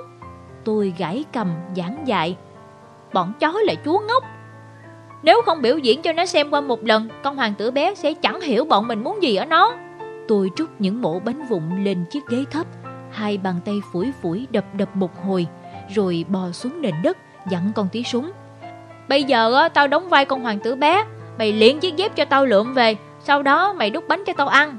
À, em hiểu rồi, thế là con hoàng tử bé sẽ bắt chước làm theo. con tí súng cười khúc khích, nó rút chiếc dép dưới chân liễn tuốt đằng góc nhà ra lệnh. Nào, lượm chiếc dép đem lại đây cho chị. Tôi bò lơm khơm trên hai đầu gối, tay chống xuống đất, lết lại chỗ chiếc dép. Chiếc dép dơ hầy, lúc đầu tôi định nhặt bằng tay, nhưng sợ làm như vậy, con hoàng tử bé sẽ không lãnh hội được trọn vẹn bài học. Tôi liều nín thở, cúi xuống ngoạm chiếc dép vô miệng. Khi quay lại, tôi sửng sốt thấy con hoàng tử bé không thèm quan tâm gì đến tôi. Nó đang trộm lên ghế, tỉnh bơ, ngoạm hết mẫu bánh này đến mẫu bánh khác. Cứ như thể tôi là con chó thật và nó là tôi thật. Tôi nhả chiếc dép hôi rình trong miệng ra giận dữ. Hoàng tử bé, mày học hành kiểu gì thế hả?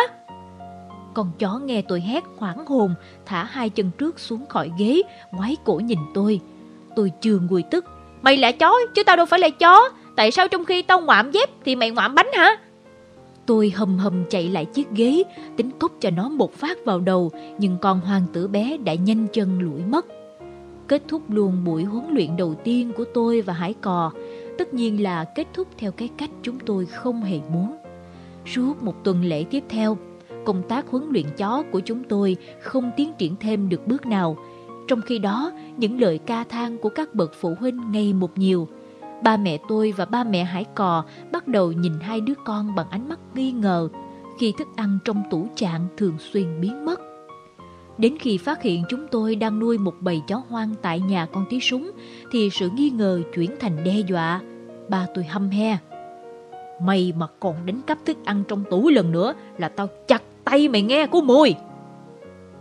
Ba thằng hải cò chắc cũng hù dọa nó bằng những lời na ná như ba tôi nên những ngày sau, mỗi khi qua thăm trang trại huấn luyện chó, nó chỉ dám lận trong áo vài mẫu cơm cháy. Lẽ ra người có đủ bực dọc nhất để phê phán bọn tôi là ba con tí súng.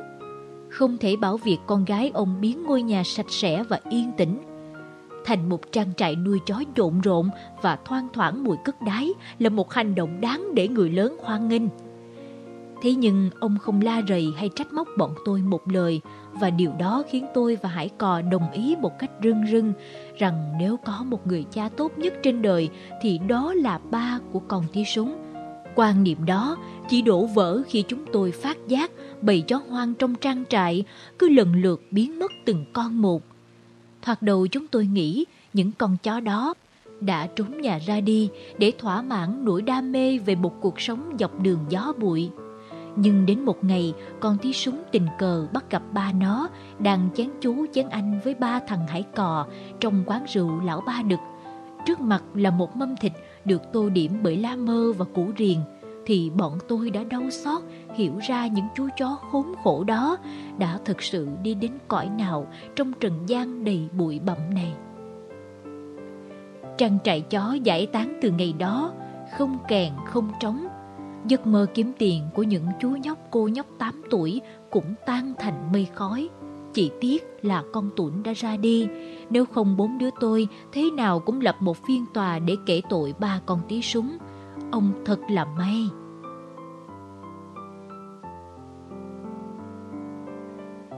Chương 12 Cuối cùng là chuyến tàu không có người soát vé.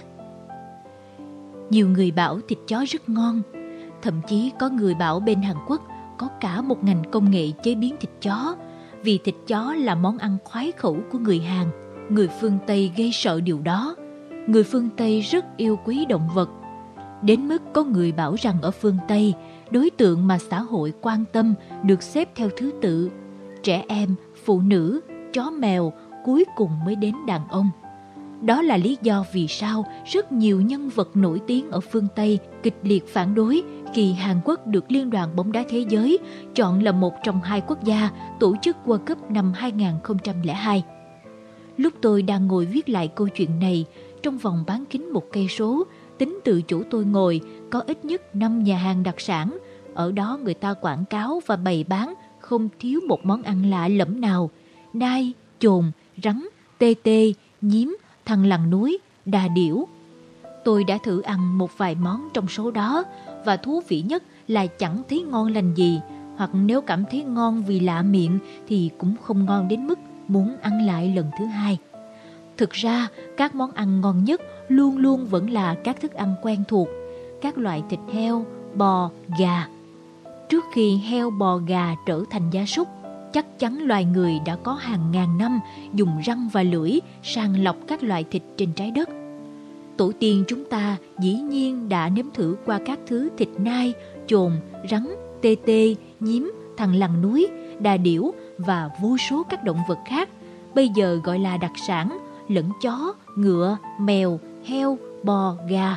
Lúc đó còn gọi là chó rừng, ngựa rừng, mèo rừng, heo rừng, bò rừng, gà rừng và cuối cùng đã đi đến kết luận các loại thịt heo bò gà là tuyệt nhất. Từ phán quyết đó, heo rừng, bò rừng, gà rừng đã được nuôi dưỡng và thuần hóa để trở thành nguồn cung cấp thực phẩm vĩnh viễn cho con người. Đó là một lựa chọn vô cùng sáng suốt và có giá trị ở mọi không gian và thời gian.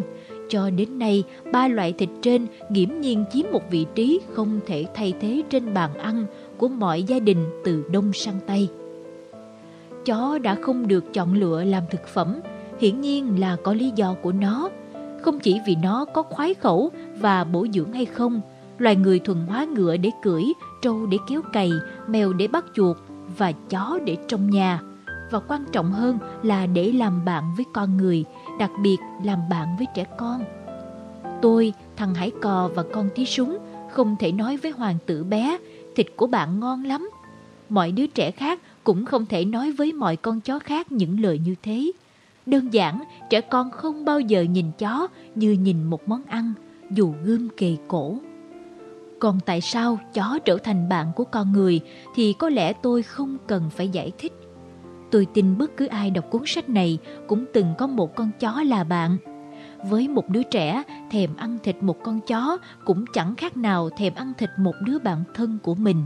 Điều đó đáng kinh sợ vì đứa trẻ khi đó sẽ giống như những con yêu tinh ăn thịt người trong các câu chuyện cổ. Đó là lý do tại sao bọn tôi quyết định giải tán trang trại chó hoang trong đau đớn, mặc dù để làm được điều đó thật là vất vả. Lũ chó không chịu ra khỏi nhà dù bọn tôi thi nhau hò hét, quát tháo, mắng mỏ, dậm chân thình thịch và dứ dứ nắm đấm trước mặt chúng. Cuối cùng, tôi, thằng Hải Cò và con tí súng mỗi đứa ấm một con trên tay, chạy rã cả chân để đến một nơi xa nhất có thể, thận trọng đặt chúng xuống để rồi ngán ngẩm nhận ra. Khi tụi tôi quay về thì bọn nó vẫn lẻo đẻo sau lưng. Chẳng đặng đừng, còn tí súng quyết định đóng cổng rào, nhốt lũ chó bên ngoài. Và chúng tôi đã trải qua những ngày cắn rứt khi phải chứng kiến lũ chó, con nằm con ngồi chầu chực suốt ngày đêm bên ngoài cổng nhà con tí súng, thắt thởm nhìn vào. Ngày con chó cuối cùng thất thểu bỏ đi cũng là ngày bọn tôi chạm đến đáy của sự chịu đựng. Ba đứa tôi đều kiệt sức và đồng loạt lăn ra ốm một trận ra trò. Cuộc đời như vậy là đã thôi tẻ nhạt theo cái cách số phận dành cho mỗi người. Nỗi buồn về sự ra đi của lũ chó hoang chồng lên nỗi buồn về sự ra đi của con tuấn đã khiến một chú bé 8 tuổi phải kiển chân lên để tập làm người lớn. Tôi nghĩ ngợi hơn, sầu tư hơn và dường như không còn háo hức sắp xếp lại thế giới nữa. Tôi biết mình không thể khơi dòng đời theo bản vẽ trong đầu tôi và nếu tôi có cố khơi theo hướng này thì dòng đời vẫn chảy theo hướng khác. Thôi, chuyện đó hẳn để sau này, mặc dù khi trở thành người lớn, chúng ta thường có xu hướng bơi theo những dòng chảy đã được người khác khơi sẵn, như xe cộ luôn tuân thủ luật giao thông chỉ để được an toàn. Bên cạnh cái dở, người lớn tất nhiên cũng có cái hay của người lớn. Tôi là người lớn, nếu tôi không nghĩ vậy, có khác gì tôi phủ định chính mình. Nhưng mà đó là sự thật. Trẻ con cũng yêu ba mẹ, cũng biết ba mẹ yêu mình, nhưng đón nhận sự chăm sóc đó một cách hồn nhiên, chả nghĩ ngợi gì. Lòng hiếu thảo đối với ba mẹ chỉ người lớn mới cảm nhận đầy đủ. Đặc biệt khi người lớn đó sinh con, nuôi con và vất vả vì con thì sự cảm nhận đó càng sâu sắc hơn nữa. Vì vậy mà các bậc làm cha làm mẹ không nên lo lắng thái quá. Khi tôi khẳng định rằng mọi đứa trẻ trên thế giới này đều từng oán trách ba mẹ, vì những đứa con oán trách ba mẹ nhiều nhất sau này sẽ là những đứa con biết ơn ba mẹ nhiều nhất. Trong đó có cả lý do là hồi nhỏ đã trót oán trách ba mẹ nhiều quá. Người lớn còn có cái hay nữa là thỉnh thoảng vờ vịt một cách đáng yêu, như ông giám đốc Hải Cò và bà hiệu trưởng Tủn. Khi cuốn sách này phát hành được hai ngày, tôi chết điếng người khi nhắc thấy chiếc xe hơi quen thuộc của Hải Cò đổ xịt trước cửa. Một mình Hải Cò tìm tới gây sự tôi đã hải, đằng này lục tục leo xuống xe, ngoài Hải Cò còn có thêm công tuấn. Ông kè kè một chồng sách bên hông như thể ôm bơm. Cả hai xông sọc bước vào nhà. Tôi vội vã lao ra chặn ngay cửa như muốn dùng thân mình lấp nổi nguy hiểm. Đây, đây cậu! Trái với sự mong đợi của tôi, Hải cò toét miệng cười. Tụi này đến chúc mừng cậu đây. Trước bộ mặt chắc là rất đần đần của tôi, hãy cò với con tuấn theo sau, đi thẳng vào trong, đặt chồng sách trên tay xuống bàn cả hai đứa. Tôi nhìn hai chồng sách, há hốc miệng khi nhận ra đó là cuốn sách tôi vừa in. Các cậu định làm gì thế? Còn làm gì nữa? Hải cò vẫn trồng lên mặt, đủ cười rạng rỡ. Mua sách của cậu, đem tới nhà cậu thì là để xin chữ ký của cậu chứ còn làm gì. Tôi không biết tôi đã ngồi vào bàn bằng cách nào. Tôi ngước nhìn hai đứa bạn trước mắt bằng ánh mắt của người vẫn chưa ra khỏi cơn mộng du. Thế các cậu không giận mình à? Con tuấn trưng ra bộ mặt ngây thơ. Giận chuyện gì hả anh? Thì các cậu chả bảo mình đem chuyện hồi bé của các cậu ra bêu rếu là gì? Ôi! Sao mà cậu ngốc thế? Hải cò kêu lên, giọng lớn đến mức có thể cảm tưởng nó đang cố đánh thức cả thị trấn. Tụi này nói như vậy là để cậu dẹp quách cái bản tham luận vớ vẩn của cậu đi. Một tuổi thơ tuyệt vời như thế mà đem ra viết tham luận trong hội nghị thì phí quá.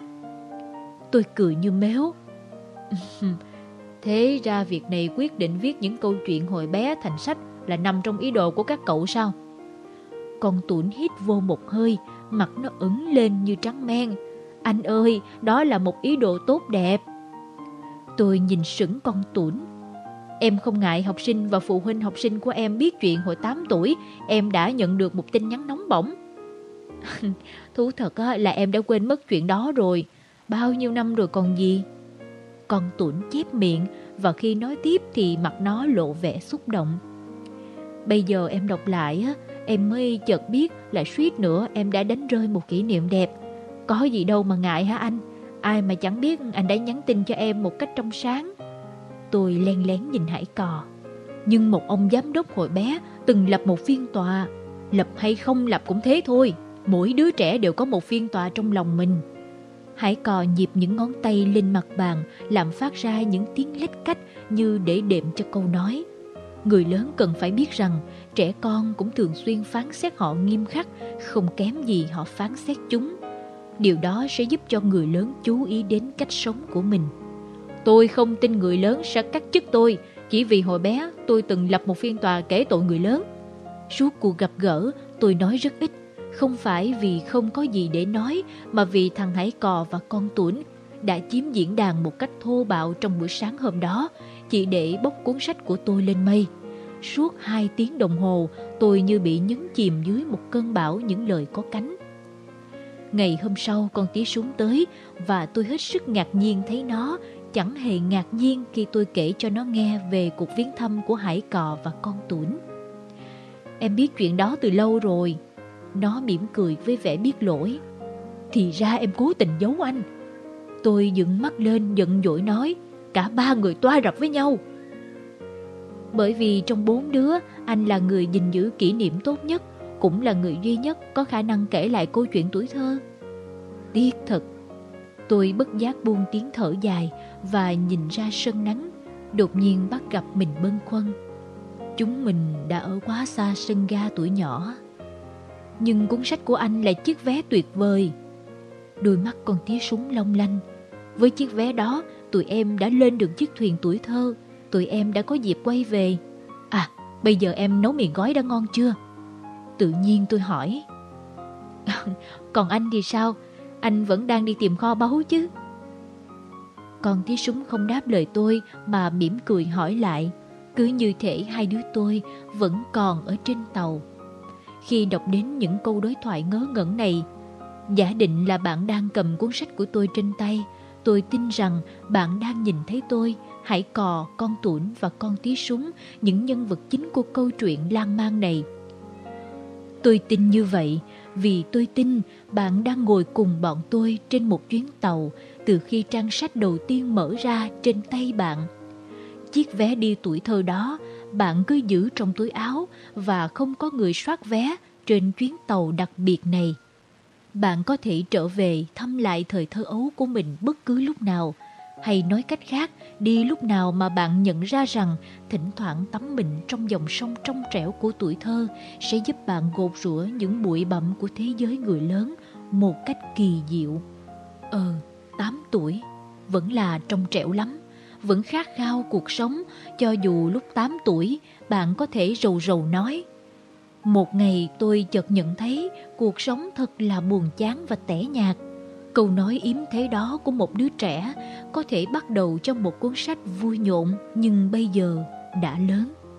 Nếu một ngày bạn cảm thấy sự bế tắc của cuộc sống gieo vào đầu bạn ý nghĩ ảm đạm đó thì rất có thể đó là khởi đầu cho một câu chuyện tệ hại và chân trời có khả năng khép lại trước mắt bạn. Vì vậy, để sống tốt hơn, đôi khi chúng ta phải học làm trẻ con trước khi học làm người lớn.